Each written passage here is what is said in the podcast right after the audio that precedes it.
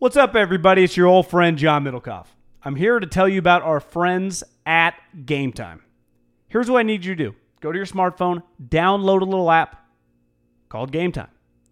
Baseball season's in full swing. Oracle Park. Been there a million times. Never doesn't live up to the hype. Go get yourself some garlic fries, a brewski, maybe uh, some ice cream. They have very good Ghirardelli ice cream there. And when you do that, promo code HAM. So download the Game Time app. Your first pair of tickets, promo code HAM, H A M, save $20. The A's, only going to be in the Bay Area for the rest of this season. You probably can basically go for free. Just buy a pair of tickets to any baseball game. They also have comedy shows if you want to check one of those out or concerts. Game Time app, promo code HAM, save yourself $20. We don't even need a thank you. Just hammer that promo code. Save big on brunch for mom, all in the Kroger app. Get 16 ounce packs of flavorful Angus 90% lean ground sirloin for $4.99 each with a digital coupon. Then buy two get two free on 12 packs of delicious Coca Cola, Pepsi, or 7UP, all with your card. Shop these deals at your local Kroger today or tap the screen now to download the Kroger app to save big today. Kroger, fresh for everyone. Prices and product availability subject to change. Restrictions apply. See site for details. Middlekauff! Boo! Haber boo! Oh, they're saying hey behave. Hey They're behave boo! they're saying hey behaves. They're not booing. boo! They're saying promo code ham. Promo code boo! Saturday night, man. That was recording this on a Sunday. It's probably out on a Monday as opposed to Sunday night. Um, Saturday night was, I mean, God, just Twitter had everything you ever want it to have on a Saturday night. You know, I think you you described it best, guy. That you just the difference between Twitter on a weekend night, especially Saturday, compared to you know I'd say Sunday through Thursday, is a high percentage of people have put something in their body, whether it be alcohol. Hopefully, you know it's promo code e- uh, ham with eaze.com, but they are not sober, right? Especially if the, if the breaking news happens at around. I don't know, seven o'clock, six o'clock, six- whatever Yeah, time it whatever was. time it was. So think about the East Coast guy. They're Yeah. definitely all no, I, up. and it's not even that you're. It's not even that Twitter's drunk. It's just people just a little loose. You know, just get a little loose. Yeah, just getting a little loose. I was a little loose. I was laughing my ass off. I was having so much fun. You- like, you- don't assume. You know what I was thinking last night? Don't assume when you see somebody at a bar on their phone that you're having more fun than them. Where were you guys? What'd you guys do? I, we were at bus stop, Oh, just over on Union, watching Niner game was on, A's Giants was on, Florida Miami was on. So there's a lot going on. do you think? I, I was thinking about you, you're calling a game next Saturday, huh? yeah. Coming into the city just to watch some games. Would be- Is there cool places to watch down by in the marina, huh? Just be people out and about on a Saturday. Game college Yeah. football games Yeah. on. Yeah. Too bad you won't be there, but maybe I'll rally the troops. We could fire it up too. I mean, you know, a few few weeks I'll be ready to do that. I'll have some av- availability. What, what time's your game? Uh, Saturday night, seven, I think. That's the. I mean, it's, it's here, baby. We had football going on. The crazy part about last night is when the news broke. I had no clue that the Colts, because the thing about the preseason, unlike the regular season, you know everyone's playing. You're like, oh yeah, the Colts are fucking playing the Bears. Guy, I had zero clue. I mean, Same. negative clue. If you would have told me one, the Colts were playing, and two, their opponent.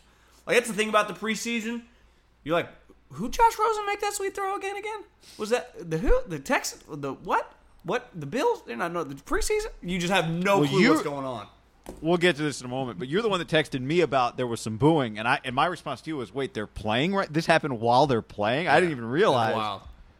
Just the Twitter was Twitter was up to 15 last night on a one to 10. It was on fire, guy. It was on fire. And then all you need, and then all you need is a Gottlieb or a Dockich, and it just Well, that that's what I, I don't think people quite realize. Without some balance on Twitter, if we all thought the same, we would just like and retweet everyone. You can't right. thinking the same. That no diversity of thought is the end of the world. I mean, no that's just either. bottom line. So, and I know you and me, you actually kind of drove me there today, just seeing. I started getting madder and madder. Sometimes I notice if I go to the gym, like I, I can easily just not tweet about a subject because I'm just saving my takes for the microphone guy. That once I get on like a treadmill or uh, today I was on the stairmaster and my juices just get worked up because I'm not. I can tweet while I'm watching Koepka and Rory with the phone in my hand. I'm just like I can't fucking hold back. These motherfuckers got to hear my takes. They were just, but you realize that with, with a story like that, the amount of tweets that maybe you saw or I saw that vice versa we didn't see, yet we follow the same, like you miss out on so much. You know, you can't even keep up with all the fire fucking takes coming from every single human about how it symbolizes basically society and the end of potentially civilization, guy. Because that's I know, It, I know. it, it by about thirty minutes into the story, it truly gets that deep. Right. Yeah, it's like Elvis shakes his hips. Yeah.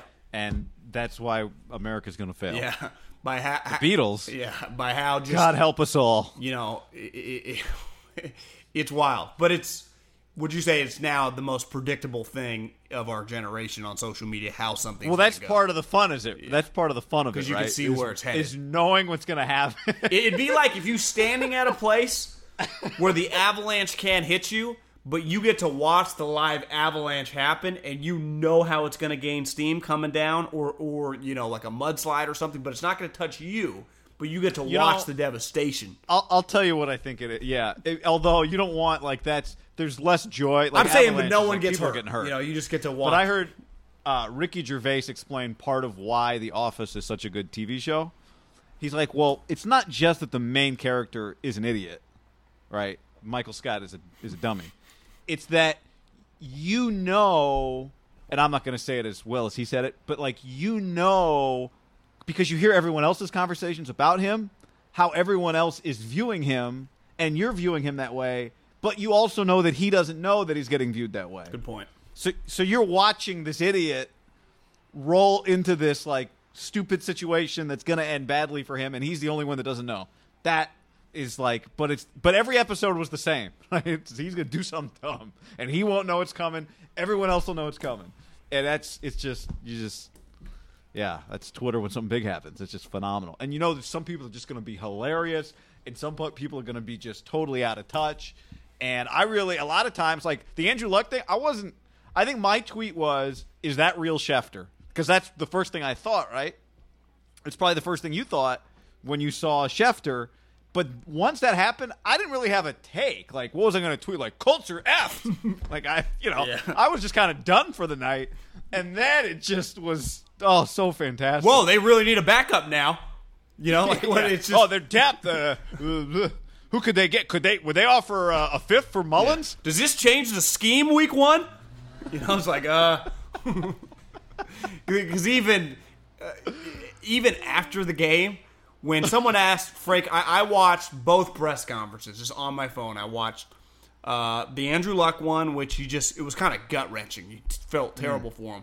But then the crazier one, mainly because they have two super high level guys and an owner guy who is either completely never sober and on who knows what, or just the biggest loon we've ever seen. I think the information is kind of a combination of them both. Inherited this team, is nuts, is a drug user. Like, no, he, he is a drug user, slurring his words.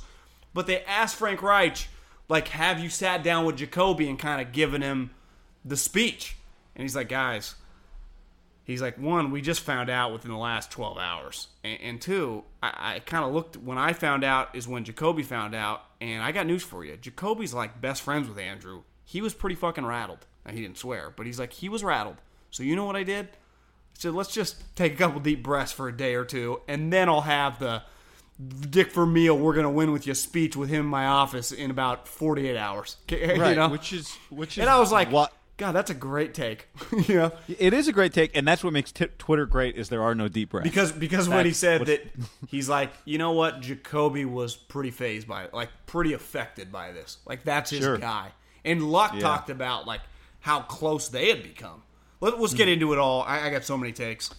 This uh, this podcast is brought to you by Eaze and EazeWellness.com. Promo code Ham. Uh, big time sponsorship on the pod this week, which is great. Eaze has been right there for us, and you have been supporting Eaze as well. Tell your friends about the promo code Ham if you're a repeat user at Eaze, which is great because it's a great deal. I, I know one thing that I've really been hammering on my eaze.com promo code ham deliveries guy are these things they call the pre-roll. They are already rolled, ready to ready to smoke, and a little more powerful than my vape pen.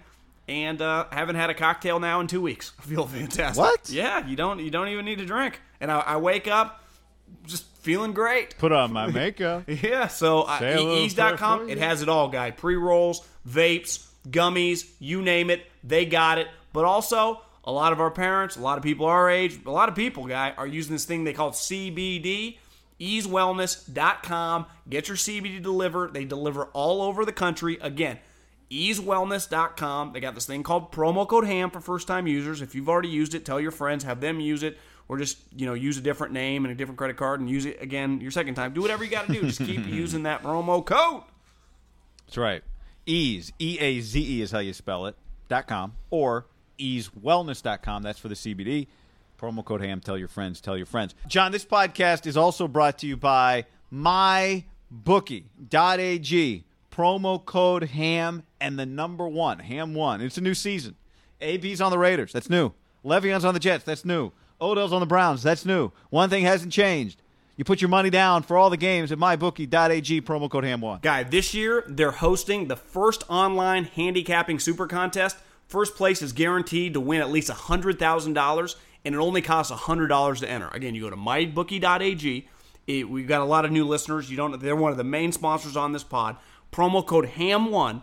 You can either take the bonus uh, because the bonus, if you do take the bonus, there is rollover. So you have to bet the bonus. You can't just bet once. If you put down five hundred dollars and get the hundred percent bonus and get you know a free another five hundred dollars and then just cash out. So you got to bet it. Now you don't. You can decline it and use our ham one to show that you're just supporting the pod and then gamble away. I, I've done that before because if I want to make a big purchase, uh, like I, I thought about doing on Koepka Uh, on Friday. I'm lucky I didn't. This is where I held off. Or Hawaii plus 11. That yeah, I noticed last night, guy, it had dropped to nine and a half. So people Well, we talked about that one on the pod the last time. I didn't know it was plus 11 until you told me. I couldn't believe everybody on college game day picked Arizona. Wild. Because we talked on the last pod, like, could you pick Hawaii to win? I think part of it, John, we just have a deep history with what happens to teams when they go to Hawaii. We've made the, we've made Arizona. the trip. You know, with Fresno We've State, you trip. saw it, and Pat Hill almost kicked your ass. That was it halftime or the end of the game? Post game. Yeah, Held on. yeah. You said we held on, and we did held on because it's hard to win there. It's a weird. It's kind of like an A's game. There's no one there, but you're playing an NFL stadium. It's it's a weird place.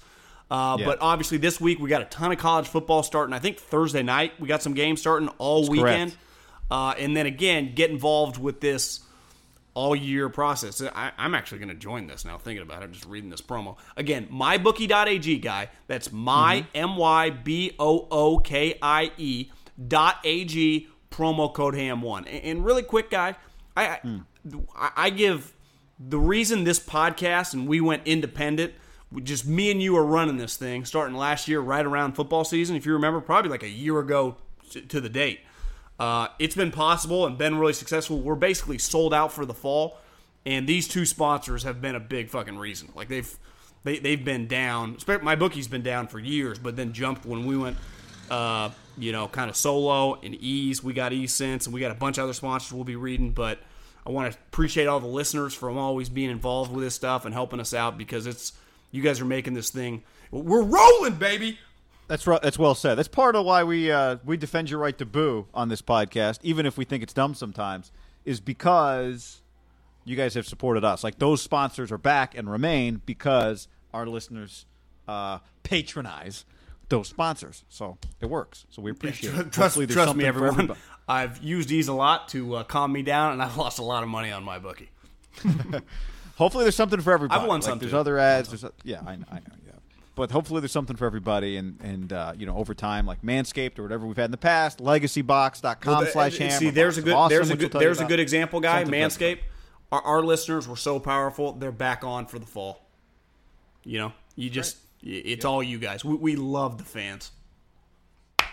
All right, Andrew Luck. We already got into it a little bit. Uh, it'll be one of those sports moments. I'll never forget where I was the moment I saw. I got the alert from Bleacher, which is like one out of every ten alerts I want. But that one I got, and I was happy I got it. That's the reason you stay. Clicked yes on alerts.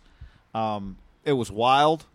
We've talked uh, over the years, you and I, about Andrew and his health, and you're always like, yeah, "Is he going to make it to the years?" And I'm always like, "He's going to be fine. He's going to be fine. He's going to be fine. He's going to be fine." Remember, the, He remember when he hurt his fine. shoulder and then he hurt it again snowboarding, and we found out later. Yeah, or how about this thing where it was a hamstring and then randomly Jim Irsay says he's a bone issue? It's like what, what it turns out is there's he's probably more hurt than everyone than than we really know, right? Because I don't think we know about all his injuries. Well, we don't. We and, never and have. two, the one thing we found out, if you either watched the press conference or have read about it, he was not going to play week one. Well, Can one thing I think we're out of touch This, with? you had a great. This I think you're going to say what I think you're going to say, and you had this was a great Well, tweet. I think the way we're talking about this right now would be the equivalent of like we'll get into Mahomes and Jimmy la- later, but just like Jimmy Garoppolo or, Ma- or Mahomes, obviously they'd be a little older, but just retired. Their starting quarterback, like in theory, retired, but he is not their starting quarterback. He has not played. I think I read somewhere he's had like three practices, guys, since April. And Ballard talked about last night. He's like, we've been dealing with this this injury. It's weird to see like Luck was asked about it and he held off at first, and he realized like I'm fucking retired. So then he starts going into the details of like the all these words that no one really knows, but how it went from his calf to his ankle to the high ankle sprain to the bone. You're like Jesus. He's like my frustration is I'm not even close to being ready. I don't know if I have a degenerate leg. He, th- there is a chance I coming away from his press conference guy that he missed the entire season with a fucked up leg. So if if Philip Rivers retired tomorrow, they would be that would be insane. I'm not saying this isn't insane, but they would have lost their starting quarterback. Jacoby Brissett is there, has been their starting quarterback all of training camp, and it and it sure looked like he was more than likely going to start week one, whether this guy was you know on the team or not. And more than likely, Right, after so- you hear Luck talk, he might have been the fucking starter of like all of the first month. right. No, it's a good point, and I I'm think just saying it's a curveball into the story, which isn't black and white like the dude just up and left right before the season, right? Yeah, where you say like, oh, he just he left the team in a lurch two weeks before the season was supposed to be is supposed to begin. It's like, well, to your point, well, he wasn't going to be the quarterback week one. It's it'd be different, right, if he had not been battling any injuries and just decided, you know what, I want to travel the world with my Well, wife. guy, I- I think he talked about it last night. He would not. It only entered his mind when, like a week and a half ago, everyone keeps telling him, "We're not quite sure. You're kind of fucked. Like you're screwed. This it's not going away." If he was just playing this, these were not coming into his mind. He acknowledged that. It's just the the relentless rehab of rehab of rehab. The thinking, what is going on? I I truly believe that his body over like you know Yao I think he's basically like a Yao Ming or Brandon Roy. The difference is those guys had a degenerate injury or those guys had a major injury for a guy people super especially Yao, you know, foot injuries like his body was gonna wear and tear and then they had a major injury, but Yao's even talked about it. I think at like a world championship in the mid 2000s, he played for China and made it a lot worse. Luck talked about how he had made injuries worse in the past, trying to be a tough guy when he was already hurt. And I, I- think this blood on blood on like that was a lot of Ryan Grigson has created this by as Warren Sharp tweeted out. There was no player his first four years in the league hit sacked more, pressured more, and just hit more than Andrew Luck by a pretty wide margin. And yeah, he's enormous, but his body gave out on him. Like that's what I I don't think it's that. Everyone's trying to make this something that else. Like it's pretty simple. He's he's he might just be screwed. He's like look at him like a Brandon Roy or a Yao Ming, not like Roethlisberger just leaving right now. That's where I think we're kind of lost. And all the players then get all this victimhood. It takes like on a life of its own, as we talked about. But I, I think it's Which can we can we just talk about? Ant, Ant, like I want to get to all yeah, that I, I stuff, think it's pretty. I just don't think it's that talk about- complicated. why he's? I, I think he's. I would imagine the last week and a half, someone told him like you might not be able to play this season. And if, if I would have told you that, and if you're Andrew Luck and you've already missed basically a season and a half over the last three years, and you've already been struggling and struggling, you start thinking, what if it's always going to be something? What if you're just I, I'm over like it's just done? And I know Charles Woodson tweeted, like year eight, I had the same thought. The difference, I think, if you look at Char- like Charles has battled injuries, that I, I think Luck started thinking like my career is over. Like I might never be on the field. He hasn't been able to practice. Like he cannot even practice. So I I I, I don't think it's really that nuts. Like I mean, it, it is it is crazy, but it's not as nuts as everyone's making it out to be when you dive deep and you listen to him talk. And basically, I, I can't play right now. I'm not. If Well- we played a game this week, I'm not there. I'm on street clothes. What makes it even less nuts is he's already made a generational amount of money. And then on top of that, it's not just that he can't stay healthy. It's that through whatever rehab he does. I got the number at 97 million. I think I saw on Spotrac. Does that include the 30 million they're they're letting him keep? yeah, because they factor in the bonus you get. So he like he has 97 million dollars. Now he was going to have to give back 24 or whatever, and Irsay just said keep it. Well, I thought he was going to give back 12. Yeah, whatever it is. What, whatever the number was that he's allowed to keep, his actual money, because the way NFL contracts work, your bonus is a huge part of the money that you get that they prorate over the years. Right. So he's he made ninety seven million dollars, and he was, I forget the exact campaigns, but I've definitely seen him in commercials. Right, like he's not. I would imagine locally he had a couple big ones, don't you think? He's he's made some cash. Yeah. So that's one is the cash, and two is it's not as if he's, from what he told us, rehabbing to get ready to do something. And, and and part of his motivation is love. His motivation, he didn't like he didn't love it anymore because it had taken his joy. The injuries. it, his joy had been taken. So how are you supposed to get ready? You know. So for all the, well, we're getting into people calling him soft and all that other shit. But the bottom line is, whatever you, th- he didn't feel that anymore. Didn't feel it, and for obvious reasons. And on top of that, didn't need to do it. So, and like, and and I think your point's a really important one because it's not like just tough it out and see if you can get us to the Super Bowl this year. Well, he wasn't going to be toughing it out week one. He just wasn't going to be playing. Yeah, that's when I see that everyone in the organization was shocked. And I did see the athletic writer that covers them. Like there might be some more stuff to come out. Is there is there something going to come out that the team thought he was good and he thought he wasn't? Like that's I don't know. Because when I hear Andrew talk, I think this is a guy that feels like he has like a career-ending injury. Because that's not really how it's being discussed right now, right? It was just like, oh, he just got some ankle pain. He was going to be good to go really soon. That's not how he talked. He acted like his ankle issue is a major problem, and even Irsay. Well, if he was going to be, yeah, if he was going to be ready to roll here with a month more of physical therapy, what, you know, Because well, I, again, back to just on Well, the most basic element. If in his mind he was 100% not playing early in the season, where I think a lot of people, the way they're talking about it, just feel like he was going to start week one. That's that's where I think is completely lost now. Like he and they play the Chargers right week one, and that's a pretty big game. It's a, it's probably one of the bigger matchups week one, right on paper before yesterday. Luck versus Rivers and just two playoff teams. No, that's not you know Sunday, Monday, or Thursday night football. It, it, you could I, I'd have to look, but it might be the biggest non primetime game of the week when you just factor in the two teams. right? Two teams coming off double digit win teams, which I think before Luck retired, they would have been in a short list beside like the Patriots. Just if you subtract the Patriots, they would have been the list of six or seven teams that people would think could win the Super Bowl, right? Chargers and the Colts, and probably even a little more the Colts than the Chargers because the, the Chargers kind of carry that. Oh, they're always going to blow it. People are like Luck's going to win one. That's what I think's the craziest I- part about last night. No, that see. Oh, go ahead. I was going to say, like, this is a guy who we've just been waiting to become one of the greatest quarterbacks of all time. yeah, like rattle off some MVPs, win a couple Super Bowls. Uh,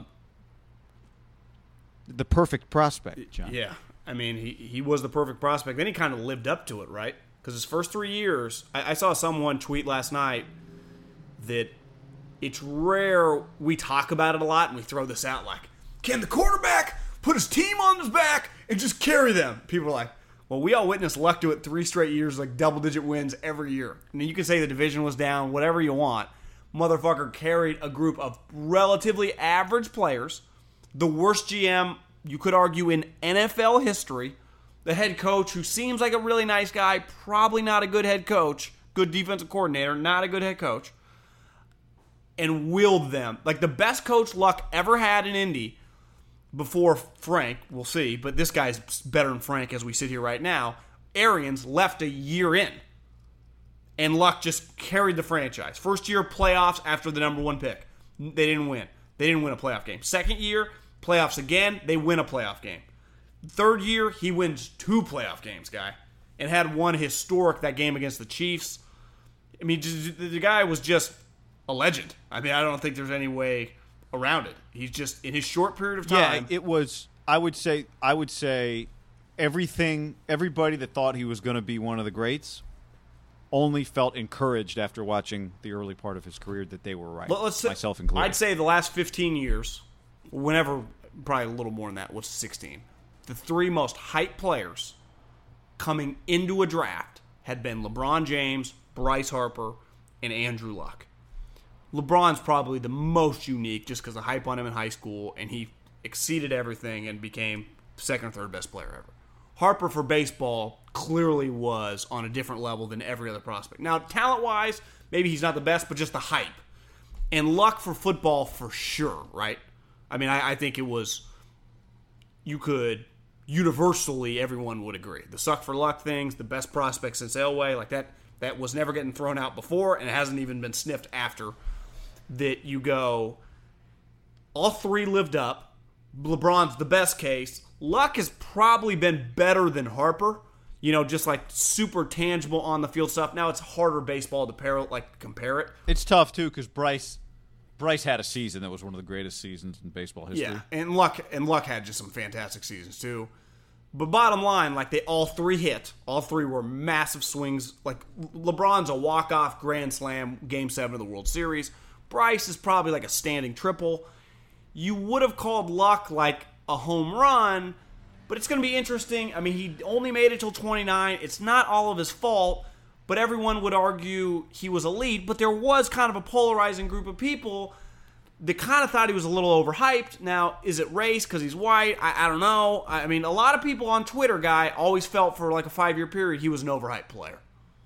There, there is like that. That that's not made up, right? That, is that fair to bring that up? That there were a strong group of people in football that just thought the the hype was a little strong once he got to the NFL, which Yeah, that he had not that that 'Cause he threw a and lot I think picks. a lot of it. I think a lot of it was Cam versus Andrew because Cam won a Super Bowl and won an MVP, and so it became. he didn't win a. Super Bowl. Well, I'm sorry, went to a Super Bowl. Won and, I, an and I think Russ, people, Russ did win the Super Bowl. It was those three guys, and that's that's what I'm saying. The race element. I always felt like it was Cam versus Andrew. See, I thought it was Russ. I thought it was Okay. a lot of Russ versus Andrew too. But the argument from the Luck people were like, "Do you understand how much better Luck?" And there was RG three because he won the Rookie of the Year. over. I, I'm telling you, there's a huge race component on this. Like, I'm sorry, no one's propping him up because he's white. He's just one of the best players we've all ever seen. RG3 won the Rookie of the Year. They ran a fake offense, and then when they tried to run a normal offense, he got his fucking brains beat in. And Cam Newton and Russell West and Russell Wilson are elite players. Like at the end of the day, Cam wins the Super Bowl, I, I'm kind of coming around a little bit on Cam. And Russell Wilson, you know what he did after about year five? He became an Andrew Luck level player. I think the last couple years we've seen Russell Wilson, to me, has become one of the all-time great players. Like, I have no problem arguing that. But the first four or five years, he was not that guy. Like he Well, transformed. what? Yeah, what he was not early, which is what Cam and Andrew were, were what you originally said, which is the quarterback who really can. Now, but Cam was more hit or miss. Cam had a defense. Yeah, yeah, no, I know. But just at their best, they put the team on their back. Now, like I said, Cam did have a defense, They- but and that was the argument for Luck too. They both had No defenses. at their best, though, Cam and Andrew, I thought, put teams on their back. One hundred percent. Uh, And I think Russ can do that now. I yeah, I agree, but I don't think that like when he was winning, like when they were in the postseason, really winning, that's not what it was. I, I think it's really special when you take a look back. All three. Cam and Luck were forces of nature. Yeah, and I, you could even say what Russell is now. When you take a step back, all three guys are pretty special to the sport. Like they are. Two of them are. One of them was. One of them was. Are you convinced he's never coming back?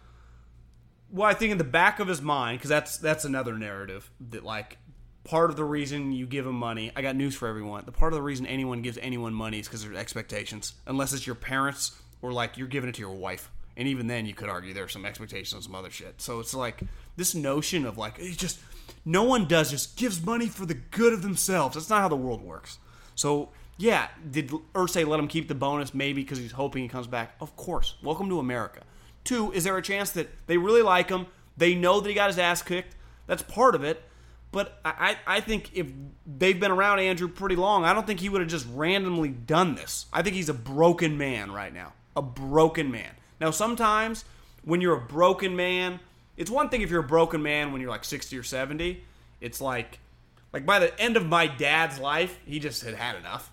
Like it, it was just kind of tapped. It was it was done, you know. But when you're a broken man, when you're 30 or 40, or you still have a lot left in your life, it's easy to battle back. Now, at certain times in your life, it takes longer. Like maybe you take a six month break, maybe you quit your job for a little while, but it's easier to kind of like get your fire back, right? Recharge the batteries. Well, he is 29, but the problem for recharging his batteries at the end of the day in the back of his mind, if he always goes, well, my body's going to let me down. So even if I do feel fresh in a year, he'll always have to me like, well, if I roll my ankle, is just going to, am I going to be out six weeks? And that to me is the curveball on this. Like, I, I think Willis is a good example. And I think a lot of the guys that have retired, let's just use those two recent memory. I don't think Andrew Luck or Patrick Willis ever played for money. Like I, they made a lot of money and they became Hall of Fame level players, and Willis probably a little closer. But like the the way they played on Sunday and worked and approached the sport had nothing to do with cash. And I always believe the best players, like the two best athletes of my lifetime, Michael Jordan and Tiger Woods, when you got them in their element, it wasn't about the cash. Now they made the most cash, but they played to win. And I think a lot of guys, like when I saw that clip of Michael Irvin going ape shit before the Miami game, you know what that guy, like what differentiated him from, because he was never the fastest guy. Like what that that that passion and that like Michael Irvin did not play football for the money. Now he liked the money and liked everything that came with it. When you have a guy who's not driven by money, they are a little bit of a wild card in life. Like I, I I'm a little dependent on money, I, but I've never been driven by money. I don't think you are either. Like I, I don't think about now. I'm dependent on it to live, and you need it. But once you get to a point, if I got to a point where I was making just I probably never make their money, but let's just say a couple million dollars a year and doing it four or five years, and I became unhappy, and you're just any person that is not driven by money, they are a wild card to be like, fuck it, I can just go do something else. And that factor, I'm not smart, so I, my options are limited. That's what makes Andrew the ultimate wild card, is because he's a genius. I mean, he's literally, and I told you this back when I was scouting. I'm like, I'm telling you, bro, you go around Stanford, you talk to the guys, you just around the program, it's a little different. Like they're just a little more worldly because they literally are 4.0 students in high school usually and the elite football players. Like De La Salle played St. Thomas Aquinas. The wide receiver who I swear to God looks like Randy Moss is going to Georgia. I would imagine he's not a 4.0 student.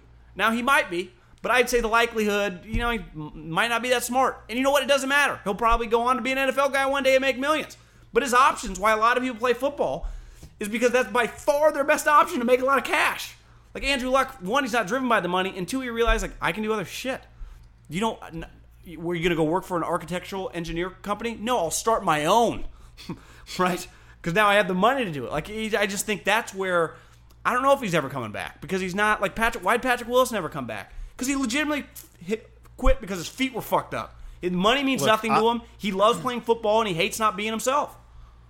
I'm not pretending to ha- like. How could I have a guess as to whether or not Luck comes back? Right, with like any real Because accuracy. he is really young. Like Willis was a little I'd older, be- I think. I'd be surprised if he's back. But it's just you. Any any time a decision is made like with a lot of emotion, it's just hard. You just don't know. Uh, and, right? and that's where I got at the beginning of that kind of rant was he is Yeah, I young think- enough where if he does love the game, which I think everyone says he does, that you start second guessing in a couple years. Well, I think it's also like, has he been thinking about this one for three years, or has he been thinking about this one for three months? he said it never truly crossed his mind in a serious manner till about a week and a half ago, and I think So, like, his ankles got that, really say- bad. Yeah, He's pretty but- emotional. But so when you hear that, yeah, there's a lot of emotion in a dark place. Whatever he But is, he's smart enough to realize, wouldn't you say, the magnitude of this decision? Yeah, no doubt. I'm just saying when a decision's made with emotion, certainly somebody has the ability can change their mind. The question is just with so with a guy that has that many options, and this is why and I don't ever get mad at like anonymous scouts when they say, "Well, the guy that's a Rhodes scholar that kind of scares the scouts off a little because they don't know after 2 years of football is he just going to decide, you know, I'll just go do this other thing." And people always get so mad. Like, how can you hate a guy for wanting to be a doctor? How dare you hate Bryce Love for wanting to be a doctor? It's like, uh, look, I'm just trying to build a football team. So whatever. It, I, I, like ideally, all my guys need this because I need them Yeah. to need this. Because if you don't play like you need it, you're not going to be good. But uh, and on the most basic element, So- guy, if like a if a company pays someone, let's say a, a high salary for a company is a place like I'm giving you eight hundred thousand dollars, would be the equivalent of like an NFL player, you know, let's say making like five million dollars. That's a lot of money. You're making eight hundred thousand dollars to be like my manager of something. So I value you highly. I'm paying you a shitload of money. I hope that like you take the job very fucking seriously, right? If I if I have two positions and I'm paying eight hundred thousand dollars, I'm gonna want that guy to be pretty invested twenty four seven in whatever the business is. Like that's just to me, that's welcome to capitalism. Welcome to the way our society works. If I pay you a lot of money, I ex- like I, I can't expect the, the driver that I'm paying fifty grand to just quit on me. Like I, whatever that happens. Well, yeah, but but I think the thing people always miss, or that sometimes gets missed, is teams don't not want players who want to be doctors. It's just a guy that wants to be a doctor. Teams wonder, is he all in on football? So it's not that like, oh, you you you you don't want a guy smart enough to be a doctor. No, no, no, it's not that. It's just I don't want a guy that has another dream that might be bigger than football because I need him to want to, because the and here's the other part of it because the game is so freaking brutal. You need to really want to do it. Otherwise, you will say, "I don't want. Why am I doing and this? that gets This and that gets back awful." to the most basic level of why this happened is because of the position he was put in as a younger player to get killed.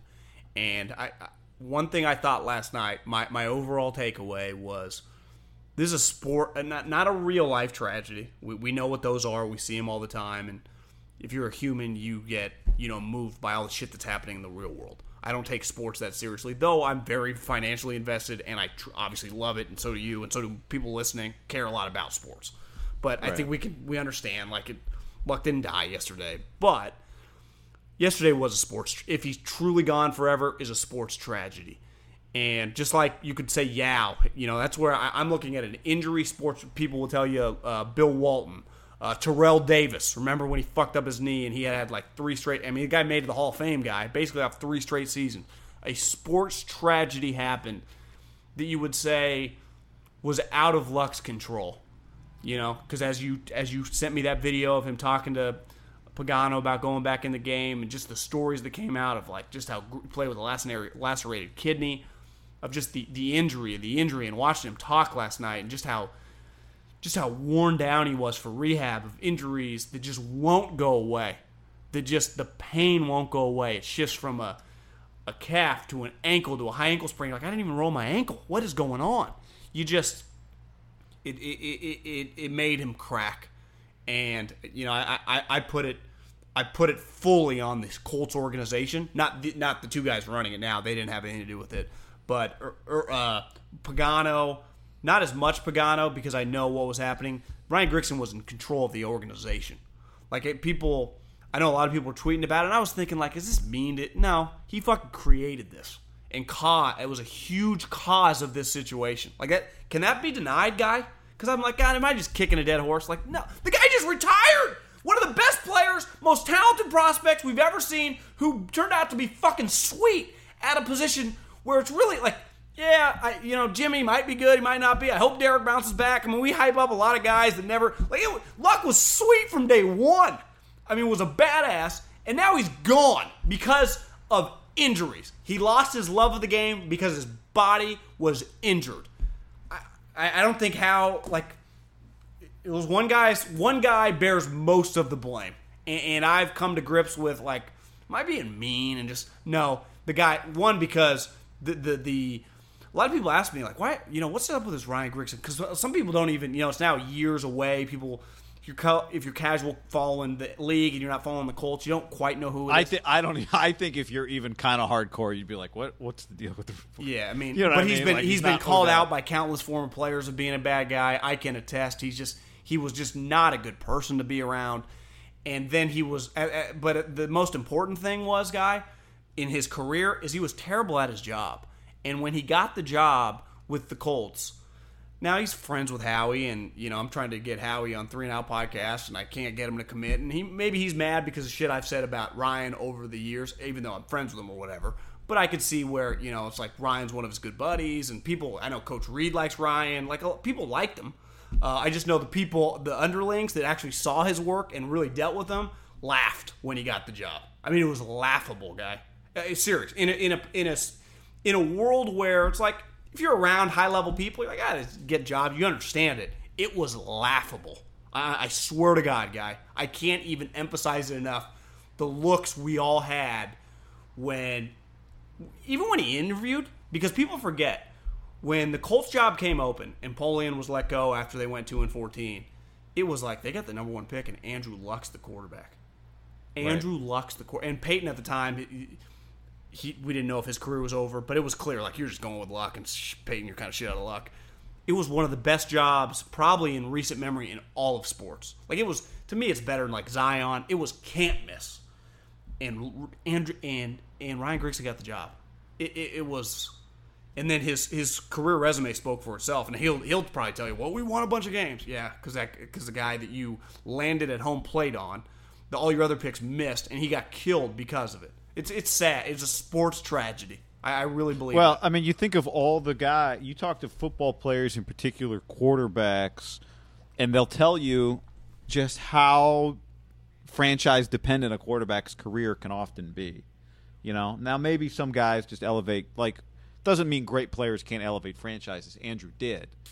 But we always talk about that in the context of like the team you going to a good franchise determines whether or not you'll have success. What's crazy is Andrew was so good. They had success. It was just he couldn't maintain the longevity because his body got Getting annihilated killed. over the court. Just got killed. Someone um, tweeted at me today. They said like his greatest strength, in a lot of like I think Rivers really has this, and he's for the most part, been able to be healthy is being able to stand in the pocket and deliver strikes as you're getting killed. I mean, that's one mm-hmm. of the mm-hmm. things the Luck did so well, right? Would just stand there and wait for that last second to get you open, and he'd just make the throws that, like, I'm sorry, like Jimmy and Derek, for example, just don't do.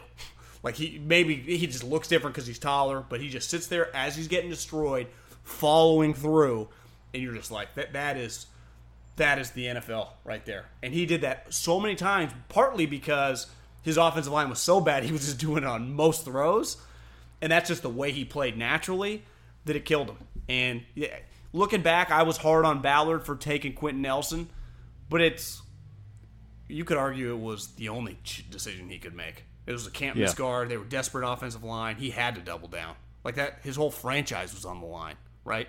I I, I, I might be dumb, like well, just using common sense. Yeah, I don't like taking a guard in the top ten, even if he's a Hall of Famer. But if, if that's your quarterback, given his injury situation, you, you would have been, you could argue negligent, not right. Well, you could argue, regardless of your quarterback situation, you know, we, I always laugh. We always laugh about how I any first round offensive lineman. I'm like, oh, what are we doing? But if you're not protecting your quarterback, then what are you doing? Like, it's it was the right pick for Andrew, and it was the right pick if you don't have Andrew. Because if you don't have Andrew, now you really got to protect the guy because he might not be as good. But, so but I do think right you could pick. play this game all day long. Like, couldn't you no argue like just, the Chiefs instead of trading their first rounder for Frank Clark should have drafted an offensive lineman at the end of the first? You could. Yeah, you could, but you'd say, well, uh, just given the point in his career, Mahomes seems pretty ready to like handle some more stuff on his own, avoids hits in the pocket, that sort of thing better team around him. The argument would be like Seattle. What are you doing taking a first round running back when your quarterback's running for his life? You know.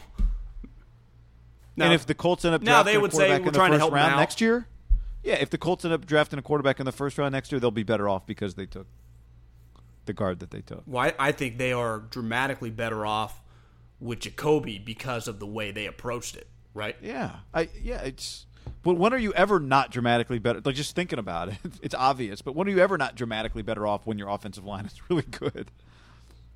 I think the crazier part about a retirement or when a guy, you know, quits or walks away or just no more sport than it is like cuz remember how crazy it was when the news broke Mack has been traded or Russell Westbrook has been traded for Chris Paul. Like nothing really ends, it just guys change teams. I think whenever something becomes finite, like that dude is done. It's, especially when a young, it's a younger player, the reaction in your inside your body is a little like to me when a big trade happens, it's more excitement, and this one is just you're kind of it's like a bittersweet like what? It's it's more of a jaw dropper in a shocked way, in like a almost a sad way than it is when you know just some bum Gardner gets traded for Aaron Judge or something. You know, that would have been a sweet trade, but see where my Yeah, allegiance wow. are. I, I just I'm just looking at the Giants, just about to take the trophy back, but Far as uh, uh, yeah, um, you know what I'm saying? yeah, yeah. Because you know, like, wouldn't you say one of the biggest? Well, what's the movie? You know what movie I was watching the other day is um. Uh, I've just assumed it would come to me. Um, a Bronx Story, a Bronx Tale. a Bronx Tale. Yeah, it's a good one. And, Worst thing in life uh, is wasted talent. That's right. It's one of my favorite. it's Now one of is my Andrew favorite Luck movies of all wasted? Ta- Andrew's not wasted talent, but he's unrealized potential. yeah, see, to me, wasted talent is when a guy screws around when it's self Yeah, I'm inflicted. not, I'm not saying. Un, I'm saying I'm changing wasted talent and calling it unrealized potential yeah, It- it- to no fault of his well, own. that that is the thing with sports. Sometimes injuries just ruin people's careers. What could have been, and uh, you know, Bill Walton. Uh, happens. It does happen a lot in the NBA. it happens a lot. Yeah, it used to happen more, right? When just a knee injury was just the end of your career. Yeah, it's, I mean, it's happened a handful of times in the NBA over the last 20 years, right? Brandon, Well, Brandon John- Roy, Derrick Rose. Uh, Amar'e Stoudemire's career just ends. You know, Brandon Roy's a great one. Yeah. but I but I'd say the difference is I was listening to a podcast, maybe with like Russillo or something a while back. Maybe it was like Russillo and and and Bill during like the NBA season, and Simmons was like, "Well, if you talk to people in the NBA, he was red, medically red flag coming out of college, so like the degenerate knee existed." Andrew Luck came into this league. I mean, the equivalent of like a runway model in her prime. Like he was 6'5", 230, just never been injured, was just a tank. Genius. He he was just awesome. Led led this led this academic elite program that was never that good at football to a fucking BCS game. Like this guy's a machine. I mean, say what you want. Is- he kind of put. this- did he put Harbaugh on the map? Yeah. They all. I mean, look, Stanford, as it turns out, was built for more than just what Andrew Luck brought them. But He Did they get there was without he, Andrew Was Luck? he the uh, he was the tipping point if it was a Malcolm Gladwell book, right? no, well, yeah, I'd say it was the tipping point. But remember, like their forty-one point underdog upset of SC, that was Tavita Pritchard was Yeah, the quarterback. Where I think you would say that was the tipping point when people are like, oh, it's on, or like these Yeah. guys are coming, and then you insert him the next year and they go eight and five.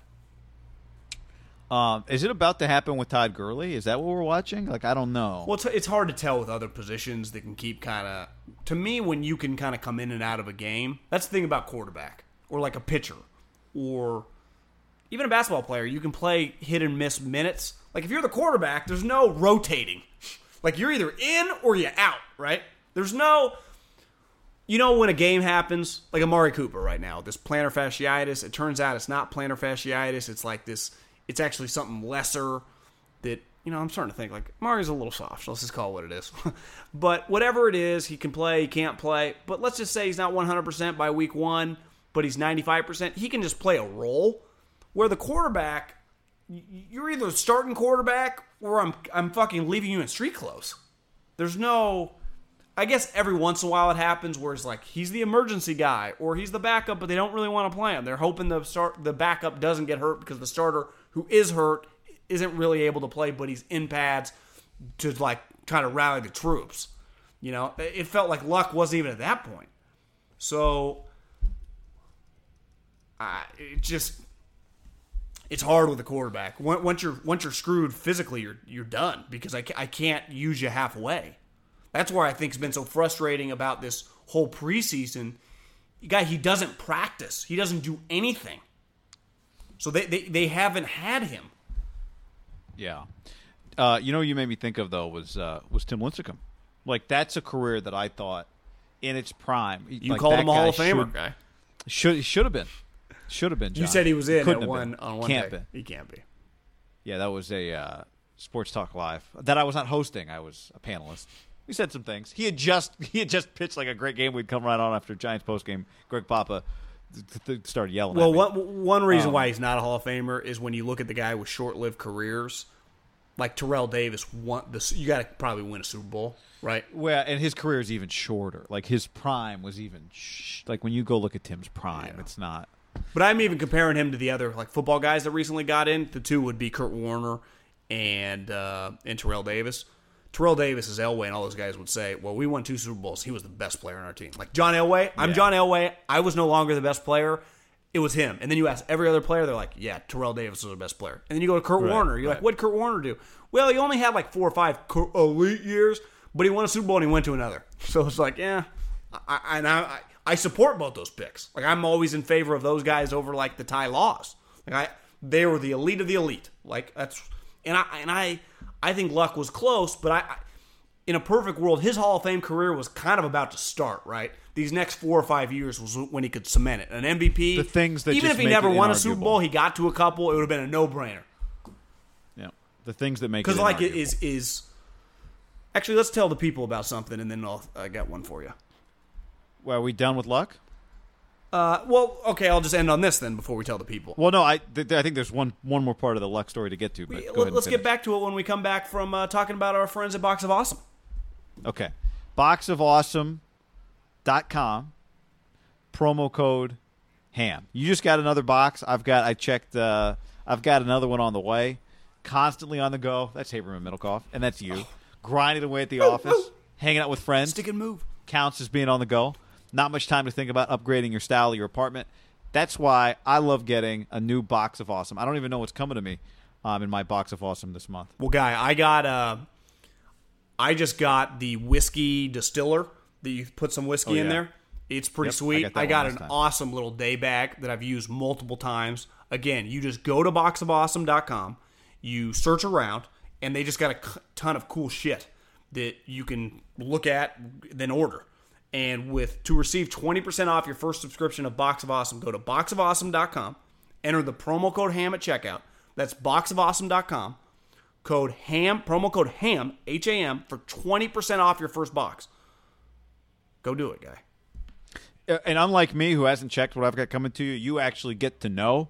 So you might be looking for, um, like John said, maybe looking for a little uh, little whiskey distillery, a little in home, little bag, Well, each- clothes, whatever. Each the box is fifty dollars gear. worth, of, st- under fifty bucks.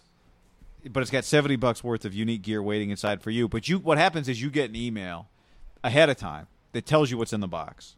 And then you have 5 days to change colors or sizes if it's clothes or add something else to the box.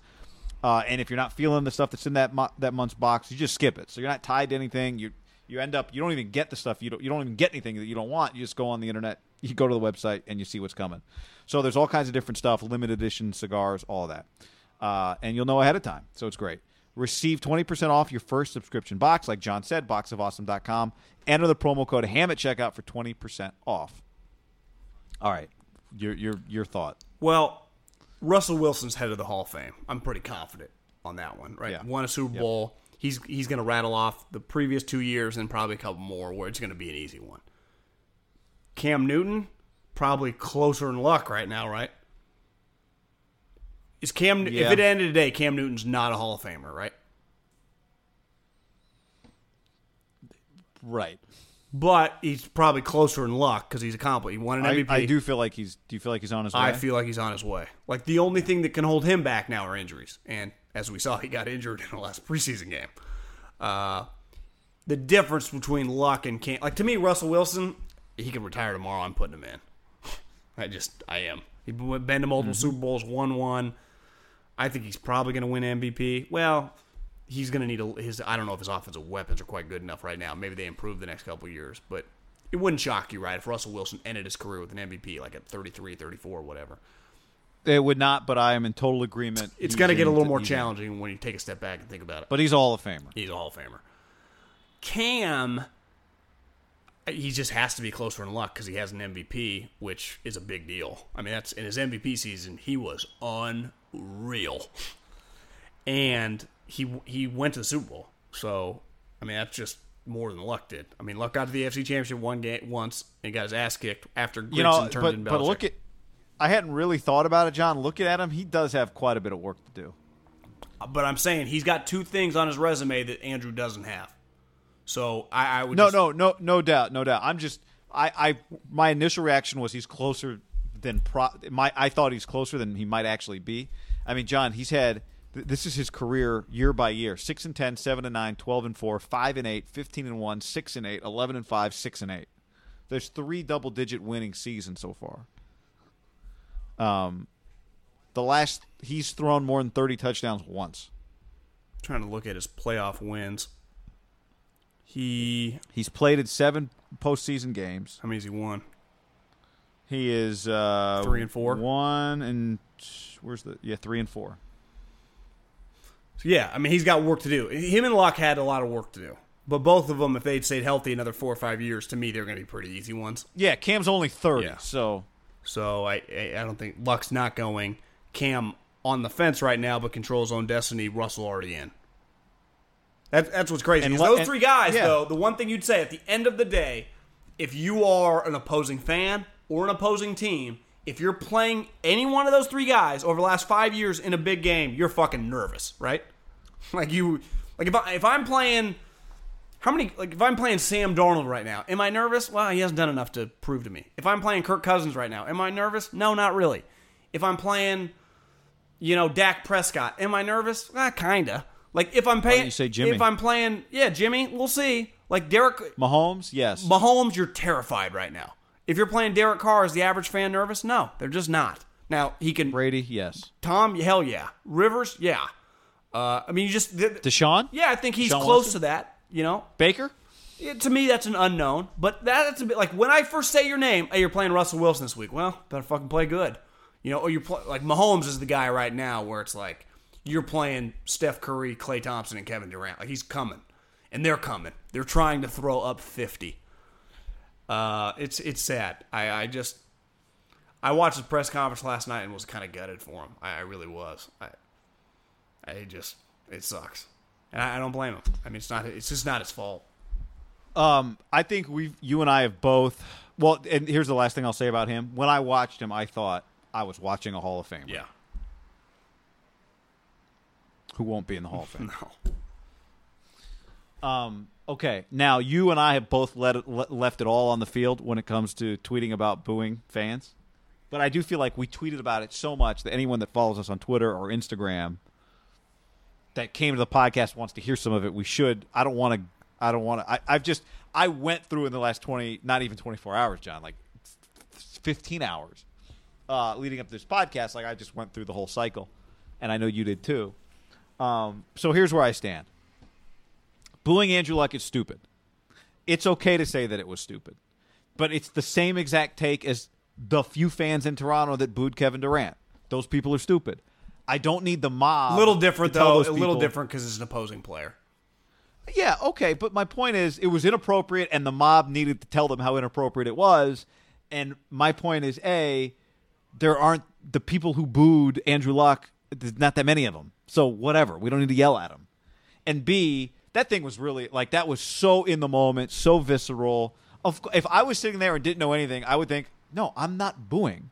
But whatever, the league But- is built on but- people that have emotional reactions. But if Guy Haberman That's was what you just a need. season ticket holder and your Yes. best player retires that you find out with like the third quarter of a preseason game and you look and he's standing there in street clothes, you, you might you might just boo. You might be freaked out. You don't know. You, you might boo, and that'd be stupid, and I would hope you'd regret it the next day. And maybe you're drinking a little bit too. well, yeah, probably. but but I don't need everybody telling them how stupid they are, and I don't think it's good business. And I don't actually, at the end of my whole Twitter thing, I don't even think maybe not that many, maybe the majority of people weren't telling them they were stupid. Most people just ignored it because we all agree.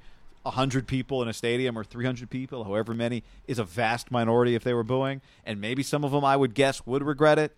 But at the end, I don't get why we have to spend so much time, and here I am spending time on it, telling people how bad it is when they boo players who are hurt or boo players who are retiring, because the fact is, most people aren't doing it anymore. I got. so I, went full circle. Yeah, I mean, I think you talk for most people. Probably listen to this. Like, of course, like people have bad moments. Most people, he's the second best player probably in the history of their lives since they've been there, uh, and they feel bad today because once they, how many people in Indianapolis, guy? When I was watching the Luck press conference, you, I, I watch a lot of press conferences on Periscope. Just during the day, I follow a lot of teams. It'll pop up. I'd say the average press conference for like Eagles, I'm talking the Cowboys, you name it, is like a grand, sometimes 1,500 people. You know, during a day, a night, whenever watching. At one point in time last night, I looked down. Andrew Luck was talking. Thirty-five thousand people were watching. Thirty-five thousand people were watching Luck talk, and it, it almost got up to forty. So a shit At once. At once. At one moment. And think about it in, in Indy, him talking. I mean, you're talking like eleven o'clock at night, maybe or ten. I mean, it was late for them. I think are they on East Coast? They might be on East Coast time. I mean, it's late. So a lot of people are finding this information out on the team, let alone the fans. No one has any clue what's going on. So I'm with you, fans. But this notion, like, listen, everyone in the media, and it's really starting to drive me nuts. And maybe I feel it more doing what we do more now, and the way having just bought tickets to games. Like, hey guys, this shit's really expensive. Fans pay literally for everything. One thing is starting to bother me though, and the victimhood that players then used to make it like symbolize more. They they love you until they don't. Well, yeah, this is sports. So a, a team, and I heard a great quote the other day. Eagles Cowboys is going to be sold out this year whether Zeke's there or not. And in 10 years, it's going to be sold out whether Carson Wentz and Dak are still there or not. This shit's been going on forever with or without like the group of players. New players will come and will Michael Jordan left and Kobe came. Kobe left, LeBron came. Steph came and Zion will come. Uh, Andrew Luck will come and go and Mahomes will come. Like welcome to sports. So they, they love you. Yeah, they don't love you in perpetuity. You know, not just every player just gets perpetuity love. You're not their children. This is a conditional relationship, guy. You are paying, and, and these players now, because of how much money they make, I don't know. Maybe it's because we hear them talk now because of Twitter. I don't know if there's ever been more out of touch with the player to understand, like, yeah, the fans are fucking nuts, and I, you're not going to find me at many games, but I do respect, and, and you, this is what you're saying, the passion, the love they have for the sports is what makes this thing go, and is what makes, guy, that, that sound that goes cha-ching happen. No question. No question. And uh, so Most fa- and guy- most fans, they want to like you, right? They, they, Well, well, but but keep in mind, John. Why do they love you to begin with? because you're good. Because you're a good dude? No, no, no. Well, but, but guy, who are the most popular players? The good ones. What, what, why do the, The teams best ones. And the do you know who never complains? The the fans when the team gets rid of a shithead or a bad player. They never do. Do you know what the problem is with players? And you hear like I think Charles Barkley talks about this perfectly. He's like, you notice no one ever gets mad at me when I'm blowing them on TV, when I'm saying how great of a player they are. They only get mad when they don't like what they're hearing. I, I see the same thing. Like Middlekauff Raider fans hate you. No, there's a group of people on Twitter that get very angry when I tell them, yeah, the Raiders fucked up in Canada. Like I, I didn't make that story up; it happened. So the, no one ever gets mad when it's like it's 2016 and Haber and Middlekauff are back. Is Derek Carr going to win the MVP? Is is uh, are Carr and Amari going to the Hall of Fame? You know, keep talking about the Raiders. I love you guys. Hell yeah! Well, but this is where I go back to maybe all you know the the the, min- the the vocal minority. The minority is the vocal group is always the minority group, right? I remember in radio, what did we like? Of the people that listen, like less than ten percent of those people actually ever call a radio show. So show. just right? because your so calls pandering the calls, I think Twitter's the same thing A- now for podcasts. Yeah, so A, just because you get a bunch of calls doesn't mean you're doing a good job. But also B, the people that call will probably have a certain opinion, which will be a, a black one or a white one, right? Like it's going to be extreme because they call. Not talking, Most not talking race. There, just talking size. Right. Most people don't call to be like, you know, let's just see how it plays out. Yeah. Like uh, because that person's not fired up. Well, most people who are Raider fans who listen to this podcast know, like, yeah, you guys are. I when, if you listened five years ago, three years ago, then you know that we were pro Raiders, and we, if you listened when Levi Stadium opened, you know we were anti the 49ers field. Like things change. They got the grass figured out. We don't make fun of the grass anymore. It's really simple. Uh, I, I think these So, players, though, you know, because of the money, and maybe they've always thought like this, and maybe Well, it's Twitter that it's like the, the victimhood guy. It just it I- I'll just tell you does what I not play in society. The richest people playing the victim. Like we're seeing this happen in society, yet the athletes are doing it. And my biggest issue is not I get kind of where the athletes live in a bubble. It's the media who makes way less but still does pretty well, especially certain ones because of the fans. Kind of always getting their sides and never going. Well, there is some Yeah, medium look, here. I, I, there's definitely medium. I feel like nothing sports is just part of it happens in the medium world right now. Um, but I had to kind of take a step back and go. It was most of the media because I was kind of you know when I was making fun of people, uh, chastising the people that booed. Because again, this is where you can't say I can't say the booing is stupid. We all know that. Let's move on because nobody says that. The, the, it becomes like let's tell these people how terrible they are. Um, but I think part of the reason that the the athletes you used to just get booed in the stadium when you had, went 0 for 4 and then you got in your car and you went home. And as long as you didn't listen to sports talk, no one you didn't hear it, right? Like don't don't read it, don't listen. Well, now people are directly because of social media able to tell you how great you are. They're also able you can get in your mentions and there's 500 people in your mentions or 500,000 depending on your story telling you that you suck or Well, I, I, got I got another one. So I get my point is it gets very personal. So I understand why I understand how guy how athletes can somehow end up in that place because I think it does get very personal for them. You don't hear from all the people that just are like, "Yeah, you're cool. you're you're you're, you're not a failure as a human." you know what else? Like you would never talk to like them like that in real life. Well, yeah, this isn't real life. This is Twitter. You would never have started off by calling me an idiot, right? We would just would have had a normal conversation. Like I'm at the gym yesterday. Dude walks by, never met him. Forget Well, his name. Sorry, if bad Andrew- names. and he goes, you know what? He just he, he just he just walks by and he goes, really liked your article on the Raiders the other day. But like, let's just say he was a fan. Like we might have had, if he was on Twitter, there might have been a time when he just goes, "Fuck you, Middlekauff," and I respond like, "Fuck you, you clown." We, ne- but in real life, like that's that would never. Ha- we just would have talked normally. Just like when an athlete struggles and I boo him. Well, if I see Bryce or I walk, but I, maybe I'm a bad example. If I walk by Draymond Green after I'm watching a Warriors game and Draymond plays pretty shitty, and I just cross him down the street, I might just go, "Hey, what's up, Draymond?" Like we just might have, and he'd be like, "Hey," we just keep on walking. Like we just have, probably have a normal interaction. Humans interact normally. John. So two things. One, if that announcement had been made by Andrew Luck at the 50 yard line with a microphone before kickoff, do you think he would have got booed? Hi, everybody. I know this is shocking, but I'm here to announce my retirement. Here are the reasons why. And then the press conference he had, he did it on the 50 yard line before No the game. chance. He, He would have got booed. People were like. "Oh, we understand." God, he's so. Well, he started crying We feel there, empathy like, for I, him. I left it all out yes, here for you. Exactly. Listen, sports. There is a little thing that happens on the field and in the arena, and it's not just the fans that play a role. When players scream at each other, throw shit at each other, brawl, right? Like that's not something you get to do on the sidewalk outside of a restaurant. That behavior is not acceptable when you charge a guy on the mound and then you don't go to jail. If you charged a guy in a restaurant, you would go to jail. Okay? Well, so the players, you get to be this emotion, the, the emotion you're allowed to have in the arena is different the emotion you ha- have out in the world. Well, fans the same deal. The emotion you're allowed to have in the arena, whether we agree with it or not, is different than the emotion you have in a restaurant. You start booing a guy in a restaurant, you're fucking weird. You start booing a guy in a stadium, you're just you're in a stadium acting like a fan. Most people are not the guy standing behind the dugout, four beers deep, screaming at the pitcher. That's most people are not that guy. I know. Have you- but that guy probably that guy doesn't exist at the bar yelling at the star player. Now he him and his buddies yell at each other, whatever. But like Clayton Kershaw shows up at Giant Stadium, Oracle Park, some guy yelling at him, Clayton, you suck. He's not yelling that in a But I- restaurant. I- yeah, but I- no but I shit. got- John, no shit. Stephen Vogt's not charging Ryan Buchter in a restaurant Yeah. either. Like you just act differently in a st- like this is part of the deal. So, guy, if you if you got the, let's just say, Everyone has a role to play, and it's part of why everyone's making a lot yeah, of money. you took one of the guys in the lower bowl that booed last night. If he's in the lower bowl in Indy, I mean, he's got to be making some decent cash because it's it's one of the bigger franchises in the league. Definitely one of the more profitable ones the last twenty years. Right? They have crushed it. I mean, they have crushed it. They built that new stadium. It's fucking awesome. I mean, it's Irsay underrated. Irsay has made a sne- He's not Crafter Jerry. But I bet he'd be like, well, check my bank account because it ain't far off, motherfuckers.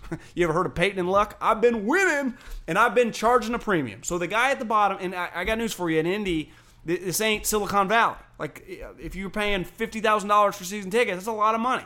So the guy's a higher level guy in the individual community. Let's say he's 10 Stellas deep, he boos. Today, if you told that guy once he's watched the press conferences, he's like he's, a you know high level financial guy or whatever, and was sitting with Andrew Luck, he'd probably look at him and go, "Listen, man, I booed last night. I feel god awful. I've enjoyed every minute of your career. You made it worth it. Extending the tickets after Peyton retired. I have I have nothing but admiration for you. I feel good that I bought a jersey for my son with your name on it. Like that's what those people would say, and that's where the the out of touch like there is. And to me, it's the players. I get it because you're just in a player bubble. But the media, th- there is no, and I, I think this is, it's why we're having success, like on a higher level, why Barstool's crushing it. Th- There's an out of touchness now with the media on the top of this hill and the fans down here. And I got news for you, people in the media, just like the players, The, the without those people reading your shit, clicking on your shit, coming to your shit, having passion for this shit, you, you, you, your your money goes away. Like and, and, Well, I, and so- I, yes. I've come to grips with that, and I try to be definitely more cognizant of it because I understand where my bread is buttered, and de- the league does just- too. Why do you think the league, for example, I'm not trying to make politics, wanted so far out of politics? It was pissing off a lot of their consumers. Who's the number one company in America? Amazon. What are they known for? Customer friendly.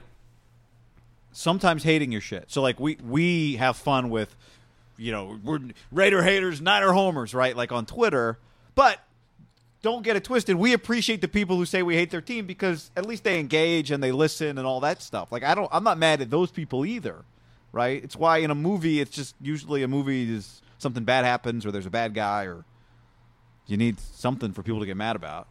Like the team wins and the team loses. This is why I always say like officiating matters to a point, but at the end of the day, for the NFL, they don't care if the Saints call was right or True. wrong. I always see. I, su- I support more when I go on my rants. I'm talking more about the guy that spent five hundred dollars than like I feel bad for the player necessarily. Though I do think coaches lose their Wait. job. I'm talking about the ref. Where you, your point is, Oh. you need these guys part of the movie, and it is true. The No, no, I'm just saying from a league, from Yeah. an overall business standpoint for a, for the league, like the fans are going to be mad at half the fans are going to be mad at somebody, whether it be the official or their own quarterback or their coach or their GM. It's just going to be mad at somebody. completely agree. So I don't even know. We we yeah we agree. This is why you know our old boss Jason Barrett would be like, what what you guys agree with each other? Not acceptable. Well, I'd say, uh, and at my top, and I've never felt stronger about this now, is that Jason, my brand and just everything that I care about, and I didn't mean like my brand, but just like what the show and what I like doing is just. I never want to fake anything. I, I despise Well- that. So if they, In JB's defense, and he's doing well for himself these days. but I mean that And shit does that shit works on first learned- take and stuff. Like I, I Well, yeah, me. but also I should be. I know I should also clarify. But I should also, but I'm not being fair because he was. He never said you guys have to disagree with each other. He would just say whatever your opinion is, just have an opinion. Remember, he brought a pillow one, in one Yeah. time. And but said, he, well, but he, sitting on the I'm not even disputing. He's not So. even wrong, right? No, no, no. I know. I, I just, I, I wanted to be clear about what the instruction was because I learned a ton from him. Yeah, one hundred percent. And if I could go back, I'd probably do some things differently. Though I think we doing the shit the way if you're just transparent with your stuff and you're good at what you do, and clearly you know we figured something out here, is that that's what people in, in this day and age. And I was thinking about this today. When we were growing up, we, we had to get our information from the, the newspaper. The consumer wasn't in control. The newspaper, the media companies were. They force shit on you. They, they, they are no longer in control now, right? Because our show is we we make a profit. I know that like the radio station we come from does not turn a profit. So you can find us. You can find our show, which 20 years ago, where would it exist? It wouldn't have been possible. Now we, we don't just create a show. We then create a business from it, and you, the listener, instead of listening to their shows, come listen to our shows. So like the game is completely changed. The consumer now, and this is why I try to be really cognizant about the booing fan, is like the, the fan has never had more control because they have so many options. Like this, so that when they do care as deeply as they do about like the NFL, which is the biggest sport, you can't just take a dump on them all. Yeah, I will say though, I'm not like all of that said. I'm not anti-media. Like I think so much of what drives I'm not e- my- my- everything my is point is- opinion, and I no, I know, I know. I'm not saying you are. I'm just saying so much of what drives everything is opinion, and what gets lost in all of that is that there is a place for fact-based journalism and information, and um, But when whenever not what anyone asks me, like I'm not a journalist. Are you a journalist? right? No, no, exactly. Neither am I. But that like Do you consider yourself a journalist when you're calling a game, or no, just a broadcaster? No, I don't ever consider myself a journalist, but I think there are some basic tenets of journalism, like you don't say things that you're not sure aren't facts when you're in like a reporting, you know, when you're in a mode of, hey, I'm about to tell you something that is true. Well, it- it- then it needs to be true. Well, and, and that's what I think. Like, if you're listening to the show, you go, well, these guys, they do know some people, right? So if I said something right now about the 49ers or Raiders that I insinuated to be a fact, someone with the, you might believe me. So yeah, I, I but think John, we don't do but that. that's though. correct, but that's based on years and years and years of not being frauds. Yeah. But but I but like, I've always th- there that a the frauds greater- will always get exposed sooner or later. Yeah, I'd like to think so, but I also think there is a personal accountability that comes with like over time there have been less and less things required for somebody to report something instead of I need to, you know, I as your editor, yeah, need to make sure that you have two sources. Now it's just, well, I'll go. No one's ed- no one's my editor. I just go on Twitter and If say she- I talked to three people, and it's like I'll oh, say this: yeah, if Schefter went in last night with one source, that's balls, right? unless the source is like Irsay or Luck's Agent or something. Uh, but yeah, I mean, I, I've had I don't even I'm getting in the weeds about. But the what my stuff. point is now we are so conditioned to just read. I talked to two people in the league who told me, and you're like, well, fuck, did you? Well, okay, John Middlekauff year after year after year has told me he's talked to people and he's been right a lot. So I do believe him. But do I believe everybody? Because everybody can just say I talked to two M- people. and maybe that's where our advantage, where a fan would say, "Well, I don't really know who to believe," and that's fair. And you're right; the, the more options is not good options. But I, I do think that that most people, I think most people kind of know what's going on and have some feel for it, so they usually can weed out the good and the bad. And maybe I'm wrong. I don't. Yeah, I hope so. I think so. And and may, maybe may, those are the people who, those are the majority. Those are the people that don't boo. Like if we did a poll of like. I'm trying to think like if I ever booed and meant it. you know what I mean? Like sometimes just you're at a game with seven people just having fun. Like have you ever booed and meant it? Like I hate you. Probably. Probably. That's a good But, question. I you don't know. know. I, I but I don't boo, so because I don't give a fuck enough at the game. Or I, I would I have when, wanna- when I, but I'd say like 15. If you took, I bet you did. Yeah, I did. Yeah. I did. Of course you did. You know, Um, okay. So this is not just the Andrew Luck podcast. On to some more stuff. Jimmy. Uh, on to Jimmy. Yeah, on to Jimmy. Before we get to Jimmy, though, should we do this before Jimmy? Let's talk about Jimmy. Okay. Um, this also was happening. This actually was happening before Andrew Luck last night. And um, after watching Jimmy Garoppolo, I still feel like all the stuff we talked about leading up was real, legit. Uh, and I think a lot of that criticism for Garoppolo, because what happened last night after the game was, I think, people talked about him like all the criticism came from their last game, which was true. But I think for us, a lot of it also came from what Chris Mortensen said on Ryan Russillo's podcast, which was to say that, you know, maybe Kyle was getting a little frustrated with Jimmy. So I thought it was a big performance for Jimmy. Not great for the Niners secondary, but I did think it was a big performance for Jimmy Garoppolo. What I think? texted a couple people that would have a good idea, and I just said, "Have you heard that they're down on Jimmy?" And they said, "Yeah." And again, like, is that breaking? Of course, you'd be down on a quarterback that's throwing fucking picks at a, just a relentless rate. I mean, it's not that's not really a story because th- it's not like this is the end of the season where you'd be like, "Well, are they going to get rid of him?" This is r- before week one, so we have the th- we're gonna let we're gonna see this play out.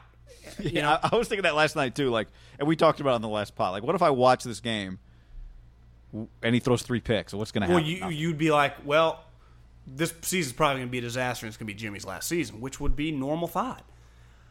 My big takeaway last night was on the most basic level, as you said, when you play another team, while the quarterbacks aren't on the field at the same time, you do get to see them go kind of like yin yang, yin yang, right? One guy comes on, one guy comes off, and you just see them play. Mahomes on a different level, like uh, in a different world than Jimmy. Well, there's a, Mahomes beside the older guys is by far the best young player. It's not. It'd be like LeBron by like year three. It's like the dude's on a in a different world. But I do think that Jimmy had a massive comeback. You're like, well, I saw some Jimmy Garoppolo just make some throws. Now he did. He he was late on one. He threw another one in a triple coverage. Like he's not a perfect player. So clearly, but he's not as bad as he had been. It was just a guy that after a couple plays and they got bailed out early in the game on a penalty that kept the drive alive, that he was just able to make some throws and kind of get his juice back. And he just after a couple throws and the touchdown pass, just kind of got his confidence back and looked like you know what that guy could be a really good quarterback. I, I, I'm not as confident to go that guy's going to be a really good quarterback anymore because the more I hear about Kyle being down on him, you still see him forcing balls, but he's really talented. And when he gets into a rhythm, he's a really good player. But like I leave that game going, he ain't Mahomes. Now he just ain't Mahomes. Mahomes is just a different beast because I, I felt if Mahomes, if Andy tries, if this is a regular season game, Mahomes throwing 400 yards against the Niners. but who who is that a reflection of? Well, that's more that's more of a compliment to the eliteness that Mahomes and the ceiling that we might be watching one of the all-time greats. That Jimmy might still be a top six or seven quarterback, and just the difference. It's always been like, what's the difference between Tom Brady and Aaron Rodgers compared to like Roethlisberger? You're like, oh, there's a pretty big gap, and everyone's like, well, Roethlisberger's a Hall of Famer, so it's that's okay, that's normal, right? I, I just I the best part of last night was Jimmy just a little able to get maybe the as Steve Young once told Gary Plummer, get that monkey off my back, just kind of get the monkey that this whole fan base and a lot of people around the league are just like, God, does he suck now? He doesn't suck. He can be a good player. He can throw a bunch of touchdowns. Well, look, yeah, but look, that com- the conversation's not over. It's ongoing, but it's just you took a deep breath, and what was important, like we talked about, him talking about how you deal with adversity of the day, made it clear that he was dealing with adversity, right? Just the you know, do you shrivel up in a ball or whatever he said, curl up in a ball, or do you come out and fight? So he came out and fought. So okay, they got a chance, but they're gonna need. Like one thing's clear, they need him. Like they really need him just to have a chance. Yeah. And I, I do think when you take a step back, you go, well, at the end of the day, the Chiefs, I I think some might say, well, if Mahomes is, you know, kind of what Steph was. Remember that MVP season? And then he came back the next year and it was like, this guy's better. If he's better than he was last year, it is, I think, fair to say that this could be the best team in the league, right? Because he's just a better player right now than Brady. Now, I people are like, what? Listen, right now, every team in the league for one season would rather have Mahomes, including Belichick. Just because his ceiling is, you could argue, as high as any ceiling we've ever seen with any quarterback. Doesn't mean You said for you said for one I'm season. saying just right now, like you would just take yeah, Mahomes. I mean, I, I would agree with you. I think you could argue Bill's like I'm going Well, to the Super Bowl. But, you, but you know what you know year. what I'm saying though. Yeah, if you, I would not even have said a word if you just said from here forward, who do you want? Everybody, you got to get rid of the guy you have. The Packers would get rid of Aaron. But the- then when you just factor in their team, Tyreek, Sammy, just their whole team. I mean, Frank Clark looks like. I got news for you. They upgraded. They got rid of Dee Ford, who the Niners got and we haven't seen yet, and they upgraded. He's a dominant player, so they are going to be better. And they were, I don't know, pretty damn good. They they were a an offsides away from going to the Super Bowl last year. So you know, it's like. Can you be a good team and get rolled by the Warriors two years ago? Of course. So I, I think we got to be careful with that because I was watching thinking the Niners were outmatched, but Jimmy wasn't outmatched. He looked a lot better. He kind of got a hold of himself. It was just, it was, you know, what you wanted. You probably wanted a little more, but it was good enough. That's how I put it. It was Yeah. good enough. And I think Kyle had to feel okay coming out of that game. he said he definitely felt he got good. to just he just they just they looked like the offense looked like it had a rhythm, right? So Well, to me, there's one guy, and we've talked about him over and over. Is Deebo is clearly one of their better players. It's not even. It's not even a discussion. He's the tough. You heard it here he's first. The toughest guy they have on that offense. you heard it here The wide first. receivers. I mean, You heard it here first, Yeah, John. Pettis wants no part of contact. Which, if you get open and make plays, I don't mind. Yeah, I don't. I don't need you to lower your shoulder. You shake a guy at the line of scrimmage is good. No good when. I'm still waiting for him to do anything. Uh, the running backs are good. Braid is a stud, but Br- Juszczyk. What do you think about Juszczyk? mean, he's just an absolute stud.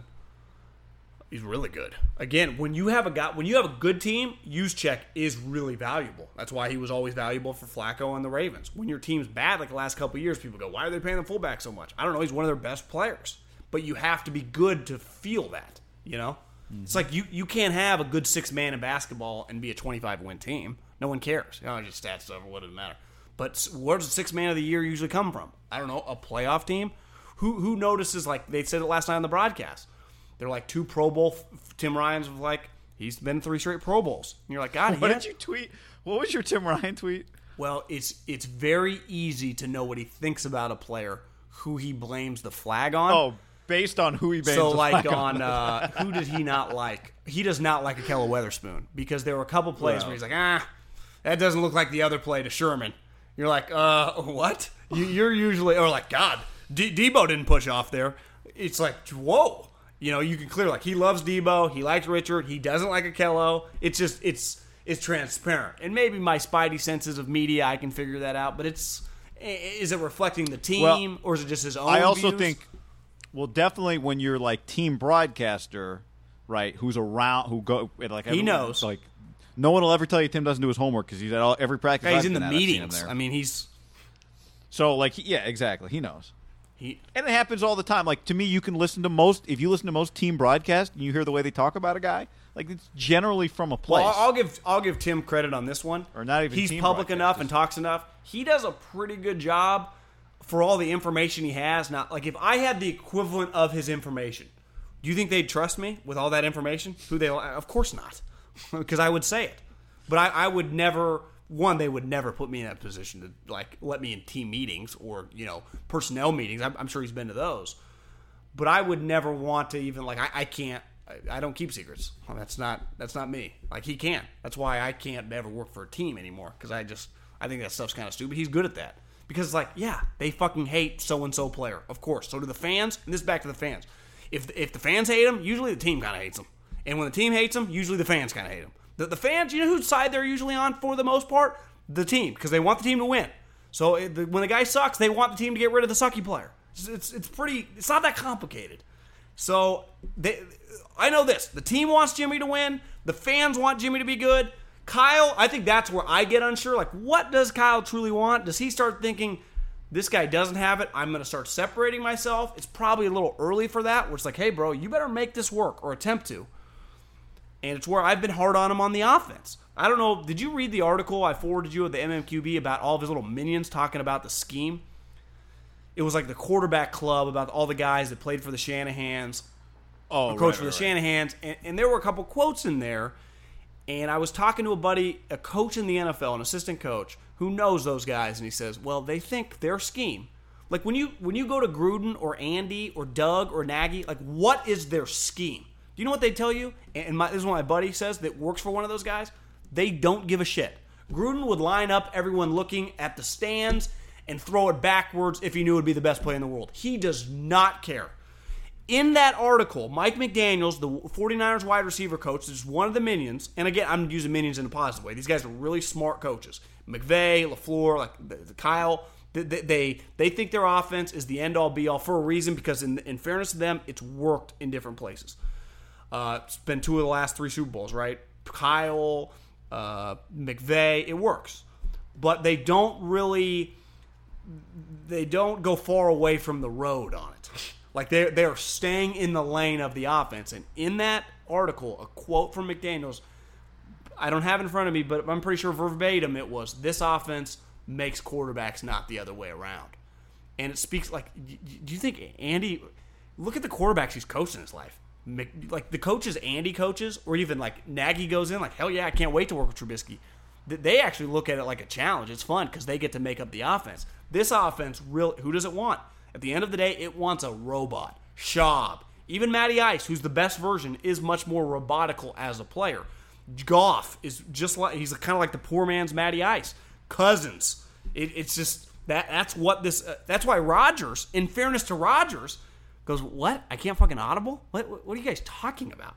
Like that's that's what Andy would say. Wait, you don't build in audibles? What? And that's where Kyle and Jimmy. Jimmy is not Matt Ryan. He is Romo. So you got to. That's where I put some pressure. Now Jimmy's pressing a little bit on Kyle. Like, bro, you're you're making seven and a half million dollars to coach offense. Figure out what this guy does well. If you got to change your offense a little bit, do it. But he, they just think their offense is the end all be all because when it works, it's so pretty, right? Play action, dude's wide open, layup, throw, touchdown. But when it doesn't, when Jimmy starts pressing, he's like, "What? It looks terrible." Yeah. Do you know how many points? Do you know what Belichick did? He took a shit on the offense in the Super Bowl because he saw it once with Kyle. He got his ass kicked, and then he saw it again last Super Bowl. And what did he do with McVay? He took him to coach school. 3 Hmm. points. Because again, like w- when you're when you're seeing Andy Reid's offense, like what's it going to look like? Is he going to run I back and run power? Is he going to go seven wide? I don't know. You never know. The Bears, what is their offense? I don't know. Nagy's trying to do whatever he has to do to get Trubisky to complete a ball. Doug, I didn't just run like six different offenses with Wentz and Foles. We know exactly what Kyle and McVay are doing. Now they would say it works when it works. Well, can you figure it out with Jimmy? Yeah, well, I think part of the question with this team is like, even if they figure it out, how many points is it get? Like, what's going? Is that second? Now, it's not. I don't know how fair it is to judge them against the Chiefs. That secondary. Uh, as you, you and you tweeted out, it wasn't all secondary. The Solomon Thomas on the wheel route, not his fault. What was that? He like was coming through traffic and then took a bad. I mean, it was just. Was that Tyreek? No, it was like Damien Williams. Whoever it Yeah, it was. was their backup running or just starting running back. I mean, it was just you. And I think people, I know the scouts and front office people, it drives them nuts. Why on God's green earth, even if even Von Miller level player who's much better in space, Khalil Mack, Aldon, why would they ever, ever like who? Well, we don't want to give them tendencies that 100 percent of the time he's rushing. Well, I, yeah, just LT 100 percent of the time he's coming at you. I'm not saying Solomon Thomas not LT, but my point is every time he should go forward, never go backwards or laterally, unless he's chasing a run play, or unless he's right, ordering uh, legacy box. Yeah, now we got to wait on Jimmy John, and we can uh, wait on Jimmy's legacy. Yeah. Wait on Jimmy's legacy. Uh, this podcast brought to you in part by LegacyBox.com slash ham. Uh, we all have it, whether it's in your house, maybe it's in a relative's house, your parents' house, grandparents' house, sister's house, uncle's house, whatever. Basically, your family history in its physical form, whether it's photos, Polaroids, old reels. For me, it's VHS tapes and albums. And, um, I mean, a lot of VHS tapes, a lot of me putting my mug in the camera, interrupting a family vacation to like the Kitty Hawk uh, in San Diego. But that was our lives. Our lives. Those were our lives. And um, it's in the way physically, and it's not organized. And even if it is, you got to dig through it. I mean, Legacy Box is, John, this is a thing that people need. You can archive your whole family's history in a snap, digitize it all. It makes it safe, it makes it accessible for generations. And uh, right now, they're giving you a great deal. Well, that to me is the key, guy. You can become your family's hero. You can become your family's hero. You, you know, your mom, your dad, you, you, your grandparents, they have all these photos and, and videos, and it's time to get in 2019. And that's the great part, guy, about Legacy Box, who have been crushing it with over 450,000 families, have trusted this company like like you and I have, because they've used the exclusive discount, guy. You go to legacybox.com slash ham and you get 40% off your order. So you gather all those tapes, you gather all those Polaroid pictures and all those photo albums from the 70s, the 80s, and 90s, whenever. Us millennials, we like everything on our computer or on our phone. And you again, you just go to legacybox.com slash ham and you get 40% off. Go to legacybox.com slash ham and say 40% today. How, how do you beat that, guy? You get it on a thumb drive, digital download, or DVD. I promise you, if you don't do it, there will be a time when you wish you had. Um, you get all your originally recorded moments back, obviously, plus the perfectly preserved digital copies. You get updates along the way. Every item you send has a individual barcode for it, so you track the whole process, um, and all the work is done right here in the USA. So, legacybox.com slash ham, 40% off your first order. They make it super easy. You, they send you a box. You put everything in the box. You send it back. Legacybox.com slash ham. 40% today. Get started preserving your and your family's past. I, I made this note last night, and I'm going to reserve this. This individual has deserved the benefit of the doubt. His career, and I don't know how serious he's taken uh, training camp slash the preseason games. Now, you would think with Jimmy's in there, he would take it pretty seriously, especially against really good players. But there have been a couple snaps this this preseason where it's crossed my mind: is Joe Staley kind of washed? Like, is he just his speed gone? And now, granted, he's played two of the potential. I mean, Frank Clark and Bradley Chubb. You're probably talking two Pro Bowlers this year, but they've destroyed him, and they killed Jimmy. So a lot of people texted me after, or DM me, or tweeted me, or whatever, uh, just like is Staley washed? And it did cross my mind, but I'm just like, I'll, I'm going to give him the benefit of the doubt. But it is something that it is a little alarming because I, I don't think will you really half-ass it when you're a lineman when you're going up against a good player because you'll just get killed. Yeah, I, I, I think it's fair for it to be alarming. Wa- Wash- Wash is strong. I'm just saying, like, Like, no longer do- good. No do- longer good. well, no longer like Pro Bowl level. I'm just saying, no longer a good starting left tackle. Yeah, I don't. I don't know. I mean, do does it happen that fast for guys non-injury Well, he he played two guys like 25 years old To go- awesome.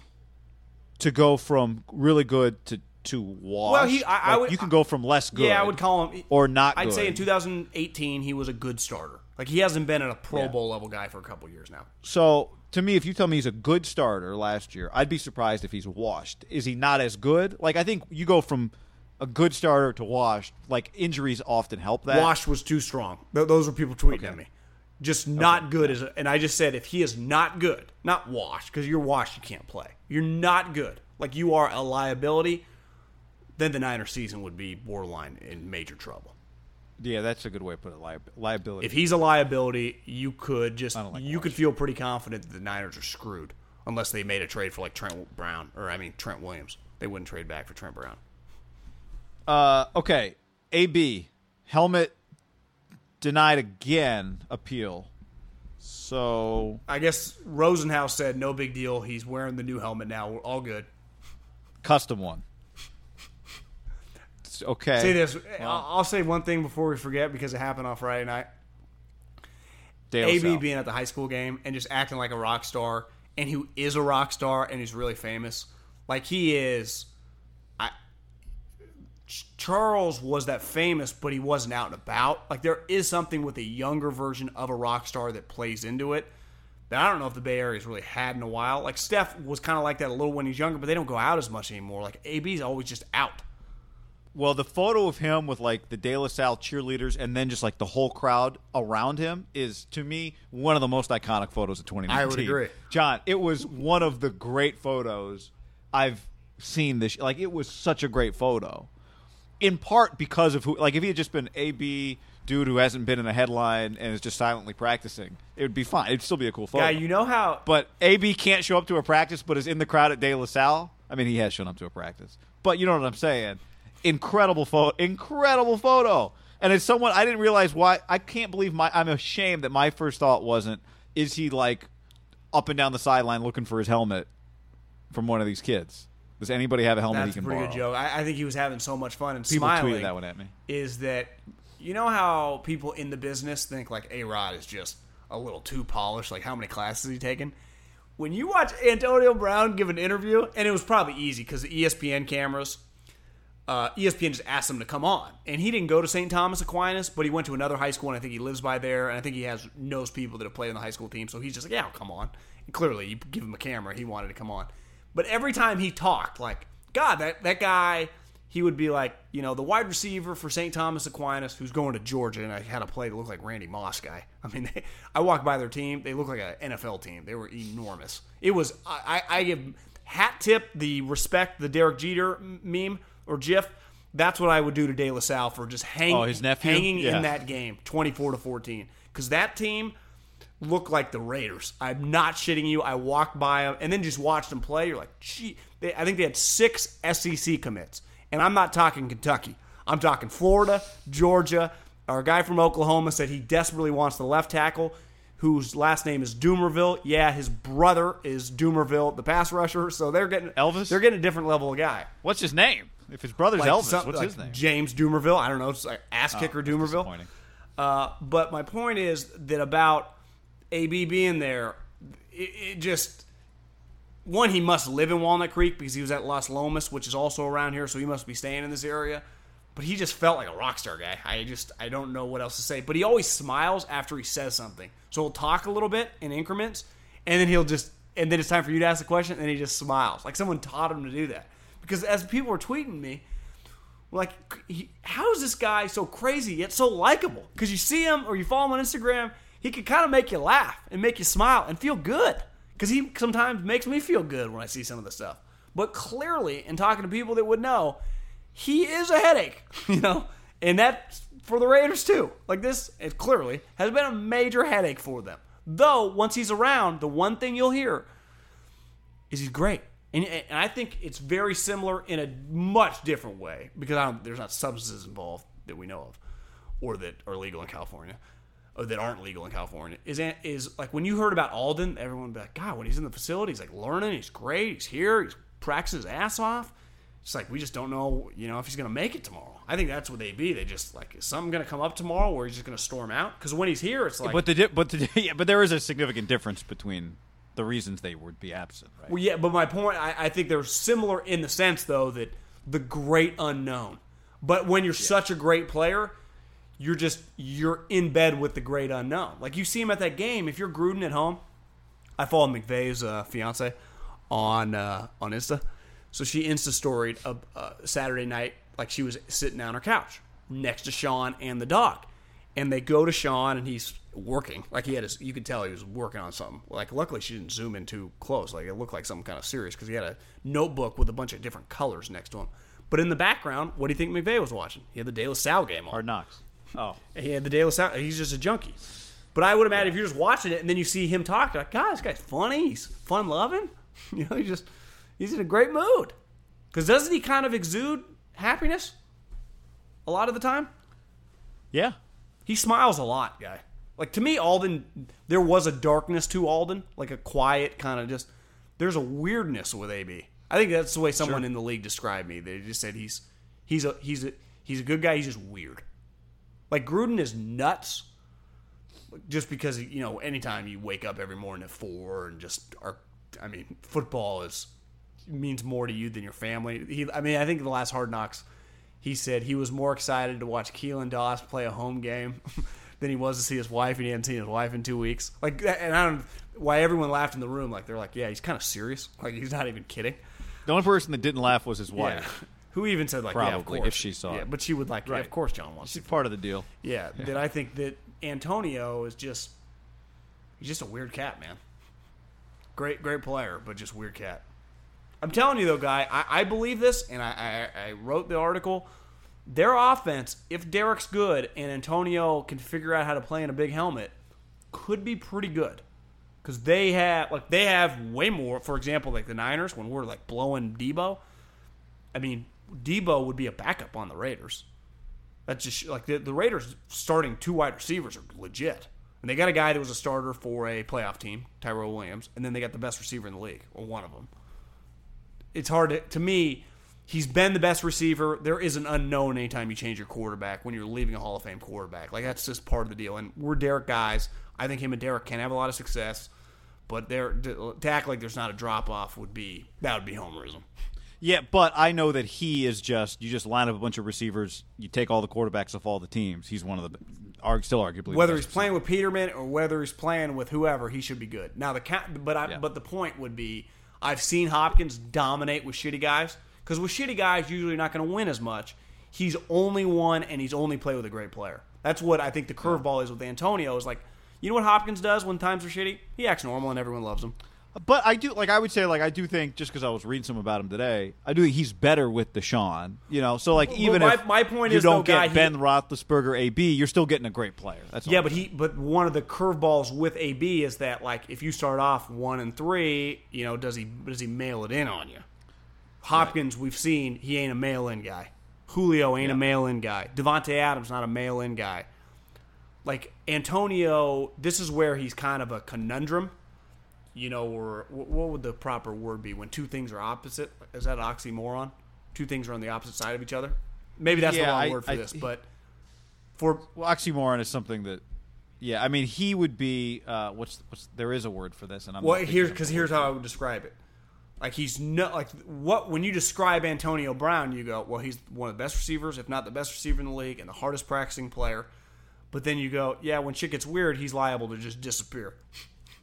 right? So it's hard to have like the hardest working player. That's what's been so weird about everyone going, well, he just doesn't want to do Enig- is he an enigma? Is that Maybe what he's he an enigma because he just didn't want to Yeah. have training camp.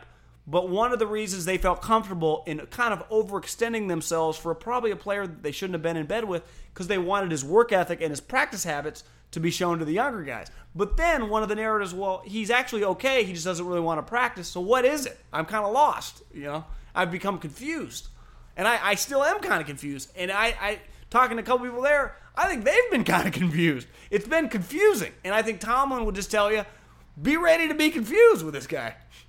You know, you, if your quarterback plays well, you'll win. He'll ball, and the confusion is tolerable.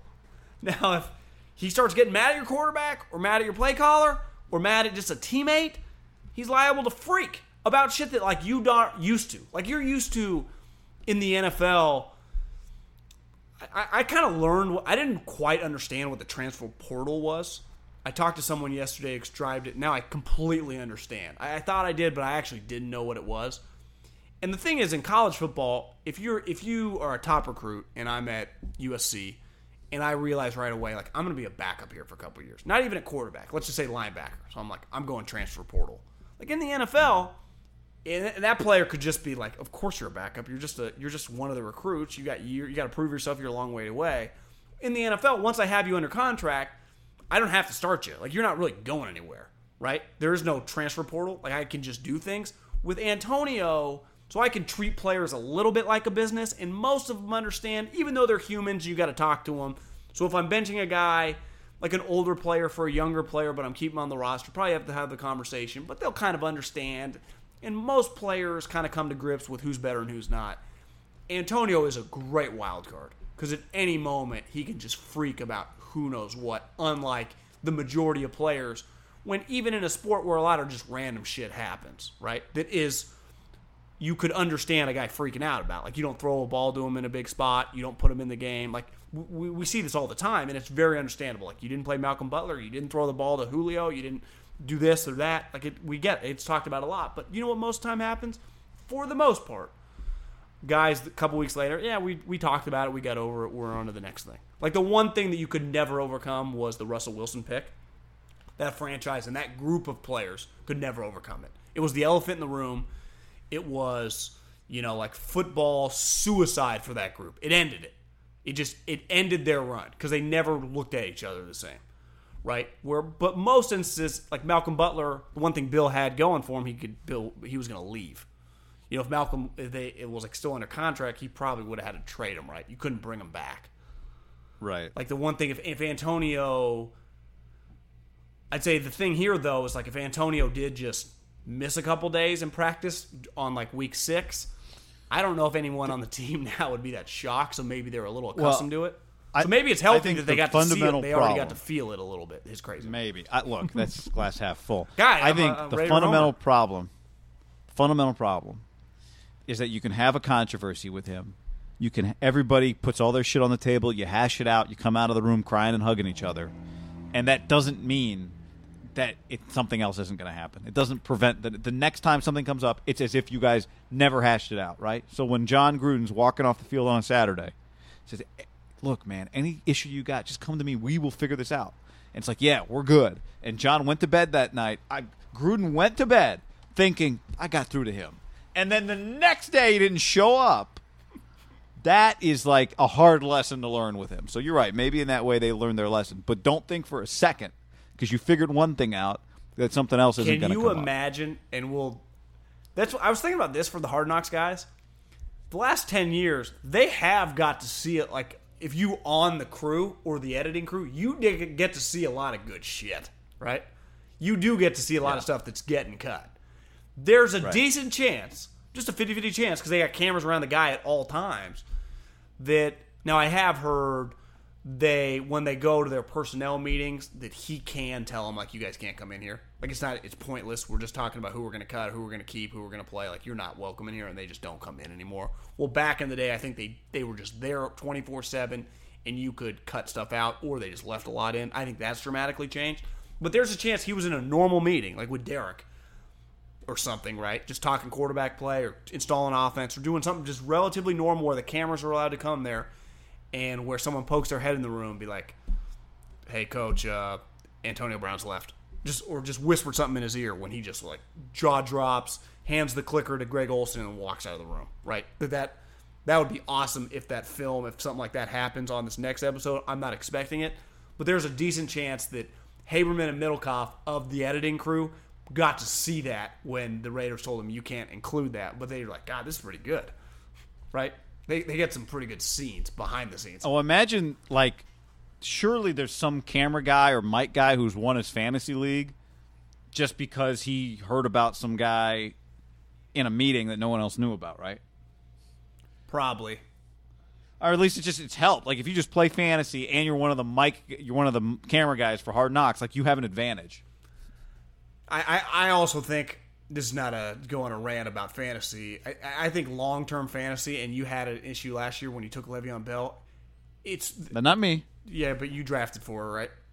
No, she just didn't get signed. My wife Alyssa didn't get signed into the account quick enough to take off auto draft, and it took Le'Veon Bell number one. that there is a lot of luck in season long fantasy, and I've more and more people that I hear talk about it. It drives them nuts because they're like, "This is impossible." Even and they love it. It's not like baseball fantasy where like this is boring. I love my fantasy team, but I, you know, I draft David Johnson. He breaks his leg two weeks in. I'm screwed if I use my first pick. Yeah. Well, that's where I love it. And DraftKings back on the podcast. It is much more. Hey, guy, and we'll, I'm sure we'll do this a couple times. Maybe week one, we just have a league, hundred people can join or whatever. You have a pretty good idea. Like you wouldn't take Andrew Luck, as you saw with OJ Simpson. Did you see that video that went viral?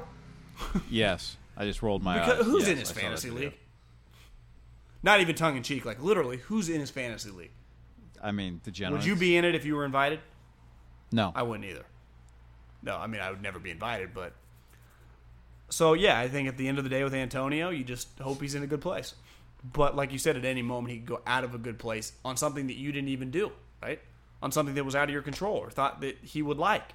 I, I, I that's the hard part with people that aren't consistent human beings. Because everyone's tweeting about they lost his grievance, it's all good now. And I've seen a lot of media people go like, "Are we sure?" And of course we're not sure. By the way, speaking of, I, I just started thinking like I'm there's I'm not in anybody's fantasy league, so as our boy Estes texted me two days ago and said fantasy draft is Sunday. I know I owe you dinner from the last time you drafted for me two or three years ago. I don't remember how long that's. Shawn Estes for those listening. I don't know if you ever heard about 15 year big league. Sean career. Estes. Can you draft for me again Sunday or next Sunday? That's maybe? not today, but next Sunday. May, yeah, maybe it was today. I don't know. I said no. I you haven't. I don't. First of all, no. The answer is just no. I can't do it. But you you you you can't promise me a second dinner when you're three or two years late on the first dinner. Didn't they do the draft like super late at night? Late at night, like in a physical place, you're not like on a computer. Again, like I'm, I'm a different place in my life. I got no interest. But Shawn, you still. I haven't had the first dinner yet. Where was the dinner? Just wherever. Just where. Just where do you want to have dinner. We'll have dinner. It hasn't been a dinner. Yeah. There was no dinner. There is no dinner. There won't be. A dinner. He says, "Oh, well, I'll be back in town mid-September." But tha- that's what I'm saying. Like I would imagine that AB is going to fall in this fantasy year, right? Now he might daily fantasy. I might take I- Zeke is the que- like Zeke's the big question. What if you take or, Zeke? or Melvin Gordon. Like where would you take that? That's the one people are asking me. Is what do I do with But I'm Zeke? just saying, Antonio Brown. It, would it shock anyone if he has 95 catches and 14 touchdowns? No. Would it shock anyone if he only has 50 catches because for two weeks he left the team? You know, you just he's a great wild card. I, I'd say beside the holdouts and now Luck, who's gone, no one has a bigger variance in what could be and what could not be than this guy. Would you agree with that? Because he could just Do he you could think- have let me- 120. he could have a. He, I will say he could this have his though. best like of his I career. feel, I think his floor is higher than Zeke's. Just as of we sit today, I'd feel more comfortable drafting AB than I would Zeke, just because I don't know what Zeke's going to do. Like I know AB's on the team, and like he, I do think he's going to show up for games. I do. Well, think he's got 19 and a half million Antonio. dollars reasons to. Yeah, so I do think Antonio, like through all this, what have we talked about? When week one rolls around, like he's putting on a helmet and he's playing a football game. especially with this helmet thing in theory behind you. Yeah, he's playing. But we just I just think when things get weird for a team that's going to be hard to win a lot of games. Now, Yeah, but but what. I keep getting back to, I, I actually I think their, okay their offense is going to be pretty good. I think he's a great player. I think their offense is. Good. I like a lot of their players on offense. Like I think he's going to have a good year. I, I do too. Yeah. Uh, I, I think they're off. I think Derek's going to have a good year. I, I think We I I, th- I believe in their offense, guy. I believe in their We, offense uh, more than the Niners right now. I'll tell you that. How about that, Raider fans? Yeah. So we normally do NFL headlines. We've done a bunch of stuff. Let's just rattle through because a lot of stuff has happened this weekend. I just got a few things for you we can hit real quick here. Number one, uh, I like you thought Rory was going to fold playing head to head with Koepka on Sunday. He did I not. got old take exposed. Did you? He did. Like they actually tweeted one of your old Yeah, takes? Well, note that take. He did that to me with a take from like um, late last year, an NBA take. What was it? Oh, it was this Kawhi trade is going to look really good when they flip him to the Western Conference uh, in January. that was my tweet from the when Kawhi got traded to the Raptors. And then he won the net. that and got old take exposed. Like the night after the championship, was the that got Finals old take MVP. exposed. Yeah. I will tell you what annoys me is people tweeting their own tweets at old takes exposed. Like, no, no, no, it doesn't Yeah. work like this. You don't get to like point at yourself like, oh, I, I can take the criticism. Like, no, you just tweet your takes, and if you get old take exposed, you get old take exposed. But that must have happened within like 24 hours of the tweet. Less. Wait, you're talking about the one where you said Rory is mind fucked. Yeah, basically. Koepka's in his dome because then guy Gotcha. after like a three or four after that hole, it had like a four shot swing. So it happened fast after that tweet. And I realized I was on the Stairmaster when I tweeted it. And by the next hole, I realized this tweet's in some trouble.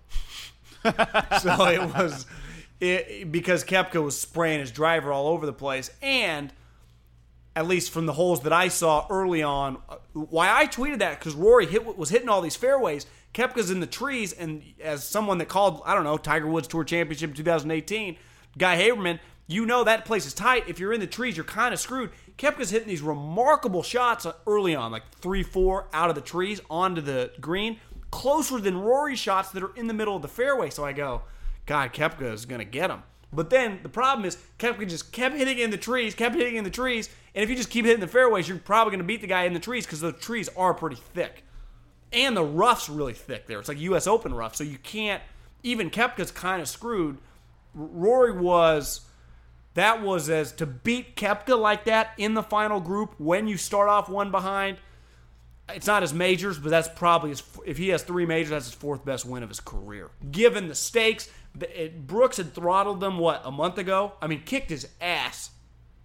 I, I, I have a lot of respect for Rory. Props. And what do you win? Fifteen million. I mean, Koepka won. Uh, fif- 15 Koepka million, won yeah. four. That's that's a pretty big Yeah, purse. that's the thing. To me, the crazy part is like Koepka. Did he end up second or third? I think Koepka finished third. Like Rory had to still play really well to beat him. Like Rory didn't get to. Rory won the tournament, like he said afterwards. Like he was the low score for the tournament. Forget about how many strokes you came in under was, par. was Just third. Uh, uh, Okay. Sh- Schauffele was second. so forget about how many strokes you came into the FedEx Cup playoffs Well- and now into the Tour Championship final with. Like Rory won the tournament straight up. Well, Koepka actually split third with JT, so instead of getting four and three, they each got three and a half. Which, Works for JT because he was going to be fourth. yeah, so it's a that was a five hundred thousand swing for him. I mean, you could have pl- you could have played a football game at the Coliseum for that five. You know who was dead last? Dead last. No? Well, Um, they they tied for dead last actually. But Dustin? yeah, D- Dustin was dead last. Do you know what dead last in this tournament got you? it was like four fifty. Yeah, four something. I think I think the numbers changed a little bit because a lot of guys tied. So like, a lot of guys tied for nineteenth. So a bunch of guys got five hundred and twelve, and a bunch of guys got five hundred and fifty. So if you just cracked the like Patrick Reed tied for ninth with Kisner and Hideki, they they got eight hundred and fifty. So the million started with the eighth guy when it was supposed to be a little longer, but the ties. So Chez Reavie got a million. Finau seventh got 1.3.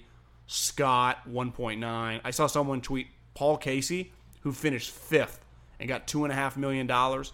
That purse is bigger than any purse in any tournament this season. So it this Yeah, this thing is really lucrative to get in because four hundred thousand dollars, guy, for finishing thirty, you get four hundred thousand dollars if you're like seventh in a major. Like that's a lot of money. You know, I, Ton of money. Even for Dustin Well, Johnson, you like, win- that's, Yeah. that's good. Uh, great, great event. Yeah. Uh, Miami, Florida was phenomenal on Saturday afternoon. Really cool. That football game felt. It felt like at one point I look up. Where's that? Is that Miami Disney play- World, Orlando? Is that where it was? Yeah, I think. Yeah, it was because that's where game Who day was. plays there normally? UCF. That was my question. I think so. That's yes. their home field. Makes sense. So the, I I look like, up. they just have a stadium the- here. Just you play two games a year. It's kind of weird. There's a Miami player like standing. I don't know if he's standing or if he's like in front of the crowd, if he's standing on the bench, and there's like all these photographers around him, and there's time on the clock in the second quarter. like it's as if the game had ended, except it's not even halftime yet. Just the amount of celebrating, the amount of big hits, the amount of just fast as shit guys, the amount of like emotion on every play. It felt like a CFP semifinal. Yeah. that was incredible. I don't know how many games Miami's going to win, but it was Yeah, incredible. I don't know how many games Florida can win either. It was awesome because I started getting really juiced when the thing went viral Michael Irvin and the face of Reggie Wayne behind him. That's the thing with Miami. Their guys, they roll out guys, and it's not just like a couple NFL guys. It's like the best NFL players of each of the last 30 years of that 10 year spans generations. So it's like all the dudes in the 90s, then all the dudes in the 2000s, and then all the dudes that have recently retired. You're like, did Reggie Wayne and Andre Johnson and you know Frank Gore just stand in? It's like the sweet dudes, and they just to me the older ones like the Alonzo Highsmith who was at the top, like that was part of the crew in the mid '80s. They got it rolling.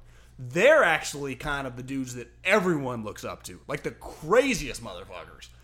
And I, I was like, God, these guys are just incredible. This is badass. And then, like you said, to me, the biggest difference in the SEC, and I include these three schools in the SEC Miami, Florida State, and Clemson because they have an SEC level player, is the quarterback play is very hit or miss. So when you get bad quarterback play at some of those schools, they're going to win six or seven games. Like LSU has had a lot. Florida's probably going to be a little hit or miss. I give Miami a little bit of the benefit of the doubt because the kid was 18. Like that was a true freshman starting that game. Can you imagine? I don't care. I don't know what high school the guy went to. I know he was a five star, big recruit. Even if you went to St. Thomas Aquinas or whatever, you're, that's a first college game in front of 80,000 people. The only game on, everyone's watching. That's pretty intimidating against Florida, which I know Miami's probably not going to be that good, but th- how many NFL players did it feel, non quarterbacks, just in that game? I don't know, 20? 30? Felt like every I, I don't know. They they all looked like the fastest guy on the team when I, when they were the one running. So because I I'm a sucker for Arizona Hawaii, but when that game comes on next, you're like, mm, I could see why some people just move on with their night and do other shit. I'm gonna watch, but well, that game was yeah. I mean, as as I said earlier, I would never ever schedule a non-conference game in Hawaii. Not a chance. That doesn't happen very often for Pac-12 schools going over there and playing, right? Remember, remember SC played there with Lane. Well, Mar- and I remember Marquise because Lee hit a sweet wide receiver screen to start the game. I remember watching it home with my parents. I remember one thing that happened for that game was there had been like some local TV cameras out at SC Didn't practice. they beat them and they fifty to seven or some- something?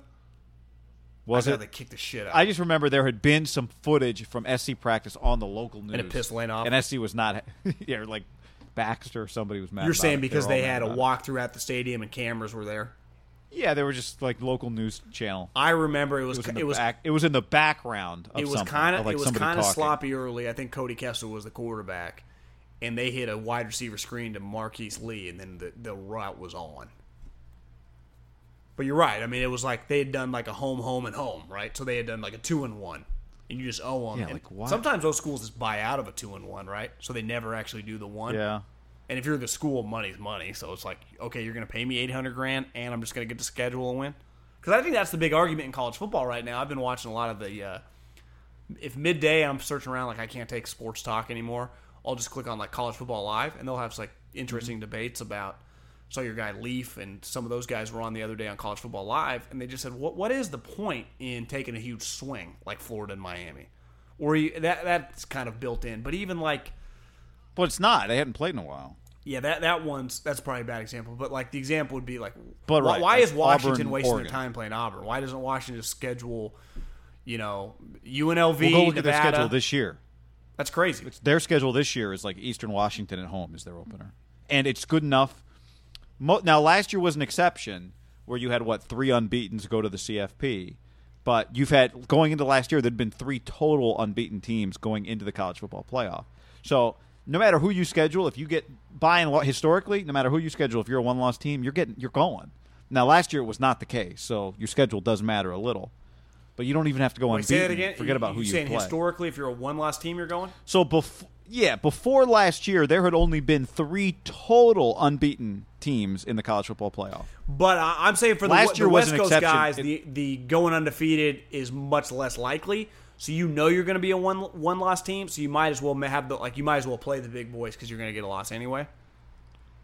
Yeah, but what I'm saying is, no one's gone through a Pac-12 season unbeaten yet. So you're, I think you're better Just off running the table nobody. and playing like UNLV and Nevada your hardest games. and maybe even if you lose a game in your league, which no one has not done to use a double negative, you're still want you're still in. Well, the that, that and I think Washington would tell you, well, if we had just scheduled Fresno State, Nevada, and Eastern Washington, and not done Auburn, the problem would be even if we we run the table in those games and we lose one game, we still win the conference. We're not getting the benefit of the doubt right now, and they are, which is true. well, last year they would not have, but the year they went, they were a one-loss. But team. I think a part of the problem also is a lot of the the programs that are consistently going to go right, like Ohio State plays people.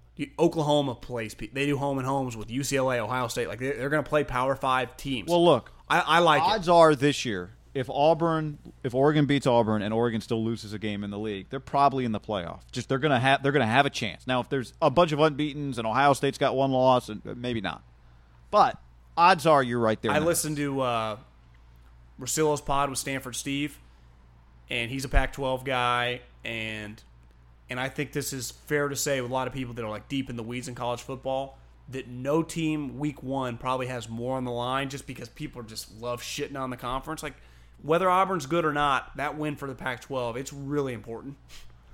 Like just to be like get that win for the conference, which many people think they're going to be the best team, right? That's a, it's a big game. You could Yeah, I think No that team game has more is on the line for the week one. league. I think that game is bigger for the league than it actually is for Oregon. Yeah, that's that's what I meant. So Oregon is carrying the league's weight of their shoulder on them. Like Oregon can lose the game, have a good year, not even go to the CFP, beat the Big Ten champ in the Rose Bowl, and Because what they- they Russillo was year. saying, he's right. Like, what's so stupid about that? Let's say you lose by seven. Well, guess what? Gus is check Gus's resume. Like on any given day, he can beat you. Hell, he could beat your ass. He's he has his moments where he's an elite coach. Like it's not when you take a step back, Oregon go ten and two and they lose that game. It's not really that crazy. Well, But John, but the- it, the- it- perception is reality in this case. They got to come through. Though I don't think that I, I don't think they'll win the game. Where's the game? yeah, they uh, uh, games at Jerry World. Okay. No, it's at uh, Houston. It's at the Texan Stadium. So they kind of went neutral, but it still feels more them, right? Kind of, but not really. I mean, that's going to be an Auburn home game, right? No, Oregon. or- You would say the Oregon. Oregon does travel well. and this is a hype uh, squad. That's what day is that? Saturday. Saturday night. yeah, yeah. That's that's the college game day How game. is I mean, I don't know where college game day is, but that's the ABC game. college game day? Was just when you don't wake up early enough on Saturday. I saw a lot of people tweeting about. it. I'm like, Oh, it ex- how about that headline? Can we talk about that one? one? Desmond Howard saying, "Is Desmond Howard going to have to choke a bitch on TV?" I mean, that's cla- to me. The, And then well, apologize. I think the only reason you have to apologize because you are Disney. You said bitch, not necessarily people like choke a bitch. Were, were people getting deep into the weeds on what that means? I don't know. I, I I was not on, and I did not participate in the controversy. Someone just said, "Did you see this Desmond video?" Sent me the video, and I laughed my ass off. It was funny. And then said, I watched it like ten times. Corso's got no clue what's going on. Like I, I get he's a legend and everything. They, they should have retired him a couple years ago. And they'd probably say, "Well, we don't have anyone else to put on." I'd be like, "Well, figure it out. Do something." Because this is this guy is just, you know, he's just his fastball's long gone. If he was once throwing 95 guy, I think he's throwing like 68 now. Like it's a borderline disaster. He can't really talk. Herbstreit clearly realized what he said is just like, I can't believe he just said that. And to me, it's not. I, I'm glad. I, I didn't see anyone would be like, what that symbolizes the treatment of women, yeah, the inequality. I they didn't. None, But you know what? Like you say that on TV. If somebody had said it, you're like, dude, how, like even is if you had said, "Am I going to have to?" Like, there's no way to say it. But can you I say know. bitch though on ESPN? No. But you can't. But on all these other channels, I, I do think the rules have changed because like stuff on FX and cable television, people swear all the time. Right, but if Brady Quinn on Fox says "bitch," like uh, quarterback halftime, I gotta, I gotta tell you what, uh, quarterback acting like a bitch in the pocket, like that doesn't fly. Yeah, that's true. It would be some great. you know, I went it on on fly. Sirius XM radio with Brady Quinn and and AJ Hawk. They were hosting the show. I was like, Yeah. these guys are pretty on the ball. I was just like, this pretty impressive. Oh, Brady's it's a pretty impressive I don't know tandem. Well, so, Yeah. so, do you know what's funny about Brady? Someone DM'd me for the Middlekauff mailbag and said, "Do you know what's crazy?" He's like, when you look at why quarterbacks succeed or failure fail, he's like, I listen all the time to Brady shows, and I listen to Brady and I go, this guy is really smart, and he played at Notre Dame. Like, how did he fail? And I, I was like, well, I didn't really scout him. I don't know exactly. I have to ask. I would imagine it was like inaccuracy or something, because clearly he's smart enough, right? And he clearly had the physical tools. Yeah, I well, I think he would tell you. I haven't talked to him about it, but I think he would I've never tell met you him, beside on. he was he was a he was a Cleveland Brown for three years. Yeah. Uh, and I I think like I think he falls in the category like when I was talking earlier. It just about ne- he never had a, just, he never had a chance. or it's just like it wasn't a good chance. Be- I mean, he played 24 total games in his career, and then who was his coaches? Did he? Who was the coach in Kansas City in 12? And no, it wasn't Andy. No, yet. it was Todd Haley. Oh, it yeah, was Todd well- Haley. yeah. Okay. so Well, it I mean, I so just he was I a just chief pulled for- it up. No, he was pretty accurate the last couple years, 64, 61. I mean, he's a career 58%. college stats. It was college Yeah. stats. No, I, I think he like to me when I think of guys. I'd like, be fascinated because 'cause you I hear him he- and you're just like, He was supremely talented. This guy's not a like sharp A Rod. He just looks good. They're subs. Like he- No. he's impressive. No, John. I like him. Well, I think he's You know him. Period. Like, I met him uh, a couple. I met him like at the Pac-12 Media Day. And he was really. I'm a, cool. I'm a big I'm a big fan while. of Brady Quinn. Well, it's. I told you. Like, I think he is one of the best analysts in college football, and could could do pro like could do the NFL. Like, there's people would be. You know, I think he's a college guy in part because he was a college star, but he's he does the NFL at the end of the year. Like he does random. This, guy's not. Remember, he did Rams. like he did Rams Niners at the end of the year two years. this ago, guy's a little different now because he's gotten so big in other areas. But when he tried, you're like, this guy was really sharp. Jesse Palmer, like he just knows a lot of shit. You Yeah, know, they just yeah. smart. I think Brady's. I think I think there's a reason he's not in the booth, and he's that they moved him to the studios because the studio show's a big deal for them, and they wanted him on it. What? Okay, here's another controversy. Before uh, this, is how long is this pod? To uh, two ten at This. Joe Rogan style.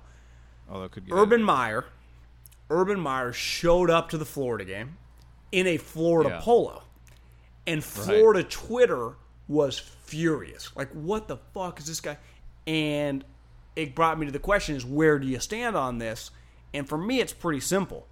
Even if you win a national championship in college, if you leave that program in a double like Pete Carroll left for the NFL. So at the end of the day, he left him in some trouble, but he did leave for a quote unquote better job or very understandable. Urban didn't leave for a job. He quit one and two left a program that was just in shambles. So I can see where Florida people like and they are diehards. They, they this isn't a casual thing down there. I don't know if you've heard, but they were furious that he was in a polo. And he's still an Ohio State polo or I mean employee. It's just I do think sometimes that Urban Meyer is living in a different world than us all. Uh, so how many championships did he win? One or two? Two. He won. You remember the first one with like not Chris yeah. Well, I was just clarifying. I thought he won two and beat Saban. I mean, in six years. they had no. They were they had high highs. Um, They had high highs and low like, lows. I get, I get that it's complicated. no guy. I'd say I it's agree more there. complicated with some of the players that he had. Yeah, yeah. However you want to. Okay, it's more than complicated. Can you be more complicated than complicated? Fine, it's more than complicated. But I would. It, uh, now the AD Jeremy Foley was it Jeremy Foley? Is that his name? He's not there anymore, right? He retired. Isn't that like Chris Foley's brother or whatever? yeah. What, what am I? It's Yeah, Foley. Some I don't know. Foley. I know who you're talking about. Yeah, the guy that hired Billy Donovan and hired. Like Urban. I would bet there's a lot of high priced donors that are still text with Urban and make him feel like he's part of the Florida. Well, but that's Well, go-to college football, right? But I'm just saying the fan base Yeah, of the way I'm that just- they love the guy, and then he kind of screwed him over. Well, here's he what I would Ohio say to them. I, like this is what I would say. I get their emotion and it's justified. But at the end of the day, would you trade the Urban Meyer era? Would you say, okay, the Urban's gonna just bail on you guys and it's gonna be awful, but do you want to undo no, it? they The got no answer would be problem with it. hell I think they look at it like this guy's the ultimate fraud. Like he quit. He said he had health issues. Really, he was fine. He moved, went to work at ESPN immediately. Goes and then he goes and coaches a sweet another sweet job, and then act like nothing's wrong. And then our program's in shambles, and he just again left us in shambles. And it's like he's pretending that never happened. It'd be again, you can win championships and have some low lows, but their low lows were a disaster. I mean, the, So don't so show up, but don't wear the I, I just th- I don't even think you show, man. I, I think it's just like, bro, just move on. You know, you went to Ohio State and won again. Like, you, I, I'd say your association it might suck, but it's over. Yeah, see, I don't. I, I now again, I don't know what his public stance has been if he's ever even had one. I, you know, you can always heal wounds. Now, I don't know if he's attempted to heal wounds, but I don't think it's over for him. Now, if you haven't said a word to anybody and you show up in a polo, I understand why they're mad, but I don't particularly like. I also understand how if you won two rings, you don't care. Like if like Twitter thinks I shouldn't be here, well, let's go. Let's go polish up those fucking crystal Well, balls. and I, I'd be I'd be interested, guy, if that game had not been at you know uh, what was it called, Farmer Stadium, outdoor, whatever. I'm not sure what it's yeah, it's like yeah. uh, if that had been in Gainesville, and and Has they he- had been playing Miami week one, so they had just played that game in Miami, and they had shown him on the jumbotron. I would imagine there'd probably more boos than cheers. I swear to God. No, I it's, again, I, I get it. I'm So just to me, that shows you like him, the feel of the base. Like fuck this guy. Okay, but uh, like I said, I don't think I'm USC him- doesn't feel that way about Pete. No, but it's not even the same conversation. That's it's an outrageous. But but he left. But he left him in pretty shitty situation. Remember? Yeah, but it's to- I mean, but it's a whole different thing.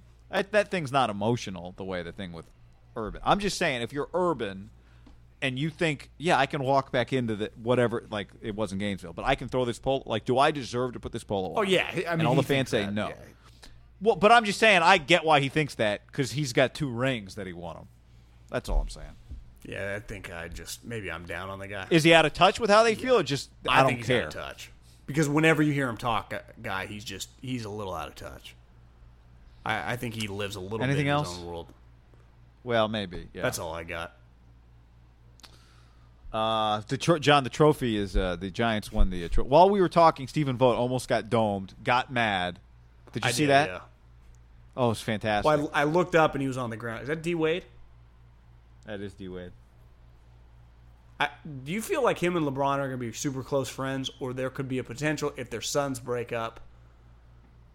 Like, just because again, young boys, you just because your dads are best Why are their sons breaking up? Did I miss? well, the no. I'm just saying, like, what if Bronny and the power forward and D Wade's kid and like the small, like, you just young kids are weird, man. Weird shit happens. Oh yeah. I think they're gonna be. I think D Wade and LeBron are Or I are just are locked to the hip for life. banana boat for life. Yeah. They, and they would just make fun of their kids, like, "Go, bro, you're gonna be friends with this guy." He's coming over to Taco Tuesday. There's nothing you can say about it. Isn't it nice to have just if a news is gonna break, I get an alert that's not Taco Tuesday and it's Andrew Luck retires. Well, I had one the other day. It was like news for. It was a Twitter one. It was like news for you, and it was absolutely. I don't even remember what it was. It was so not news for me, and I most of them are not actually news for me. Yeah, I mean, I, And Taco Tuesday, I, I if if anybody knows, is there a way to filter all that shit out and just get like it has to be a Schefter or a Woj or like a but I, how about the, how about just- this? Klay is who knows where on some vacation. he clearly is kind of established that he's got this girlfriend. Like, does Yeah. every media outlet?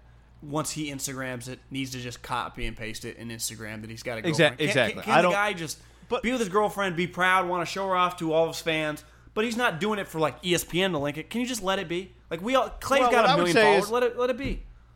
Yeah, I mean, look, it's news. You can whatever, but don't make it one of my alerts. I don't need it. Let me just see if I still have all my. You know, there's a way you can like erase all your alerts. I don't know if I've done it. Let's see what my judge promises a fan a homer. Don't need it. Chappelle holds a massive block party in celebration of Dayton. Don't need it. Uh, the Raiders signed Corey Liuget. Don't need it. Actually, I Wait, who signed who? Say it again. Ra- Raiders agree to terms with Corey Lee. I missed that one. That's not a bad. Yeah, not bad I missed it too. I actually never saw it. See, I, I, Uh, that's I'm good with that one. That's pretty good little. Yeah, that one's good. Yeah, I feel it. I, I gotta eat, guy. I'm starving.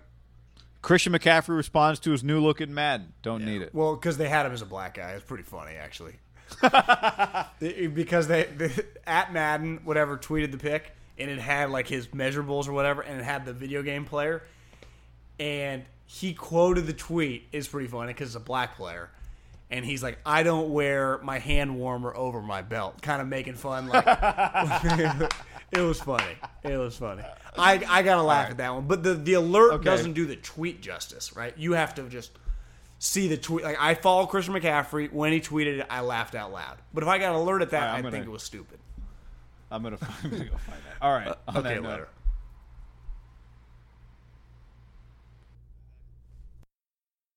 Save big on brunch for mom, all in the Kroger app. Get 16 ounce packs of flavorful Angus 90% lean ground sirloin for $4.99 each with a digital coupon. Then buy two get two free on 12 packs of delicious Coca Cola, Pepsi, or 7UP, all with your card. Shop these deals at your local Kroger today or tap the screen now to download the Kroger app to save big today. Kroger, fresh for everyone. Prices and product availability subject to change. Restrictions apply. See site for details.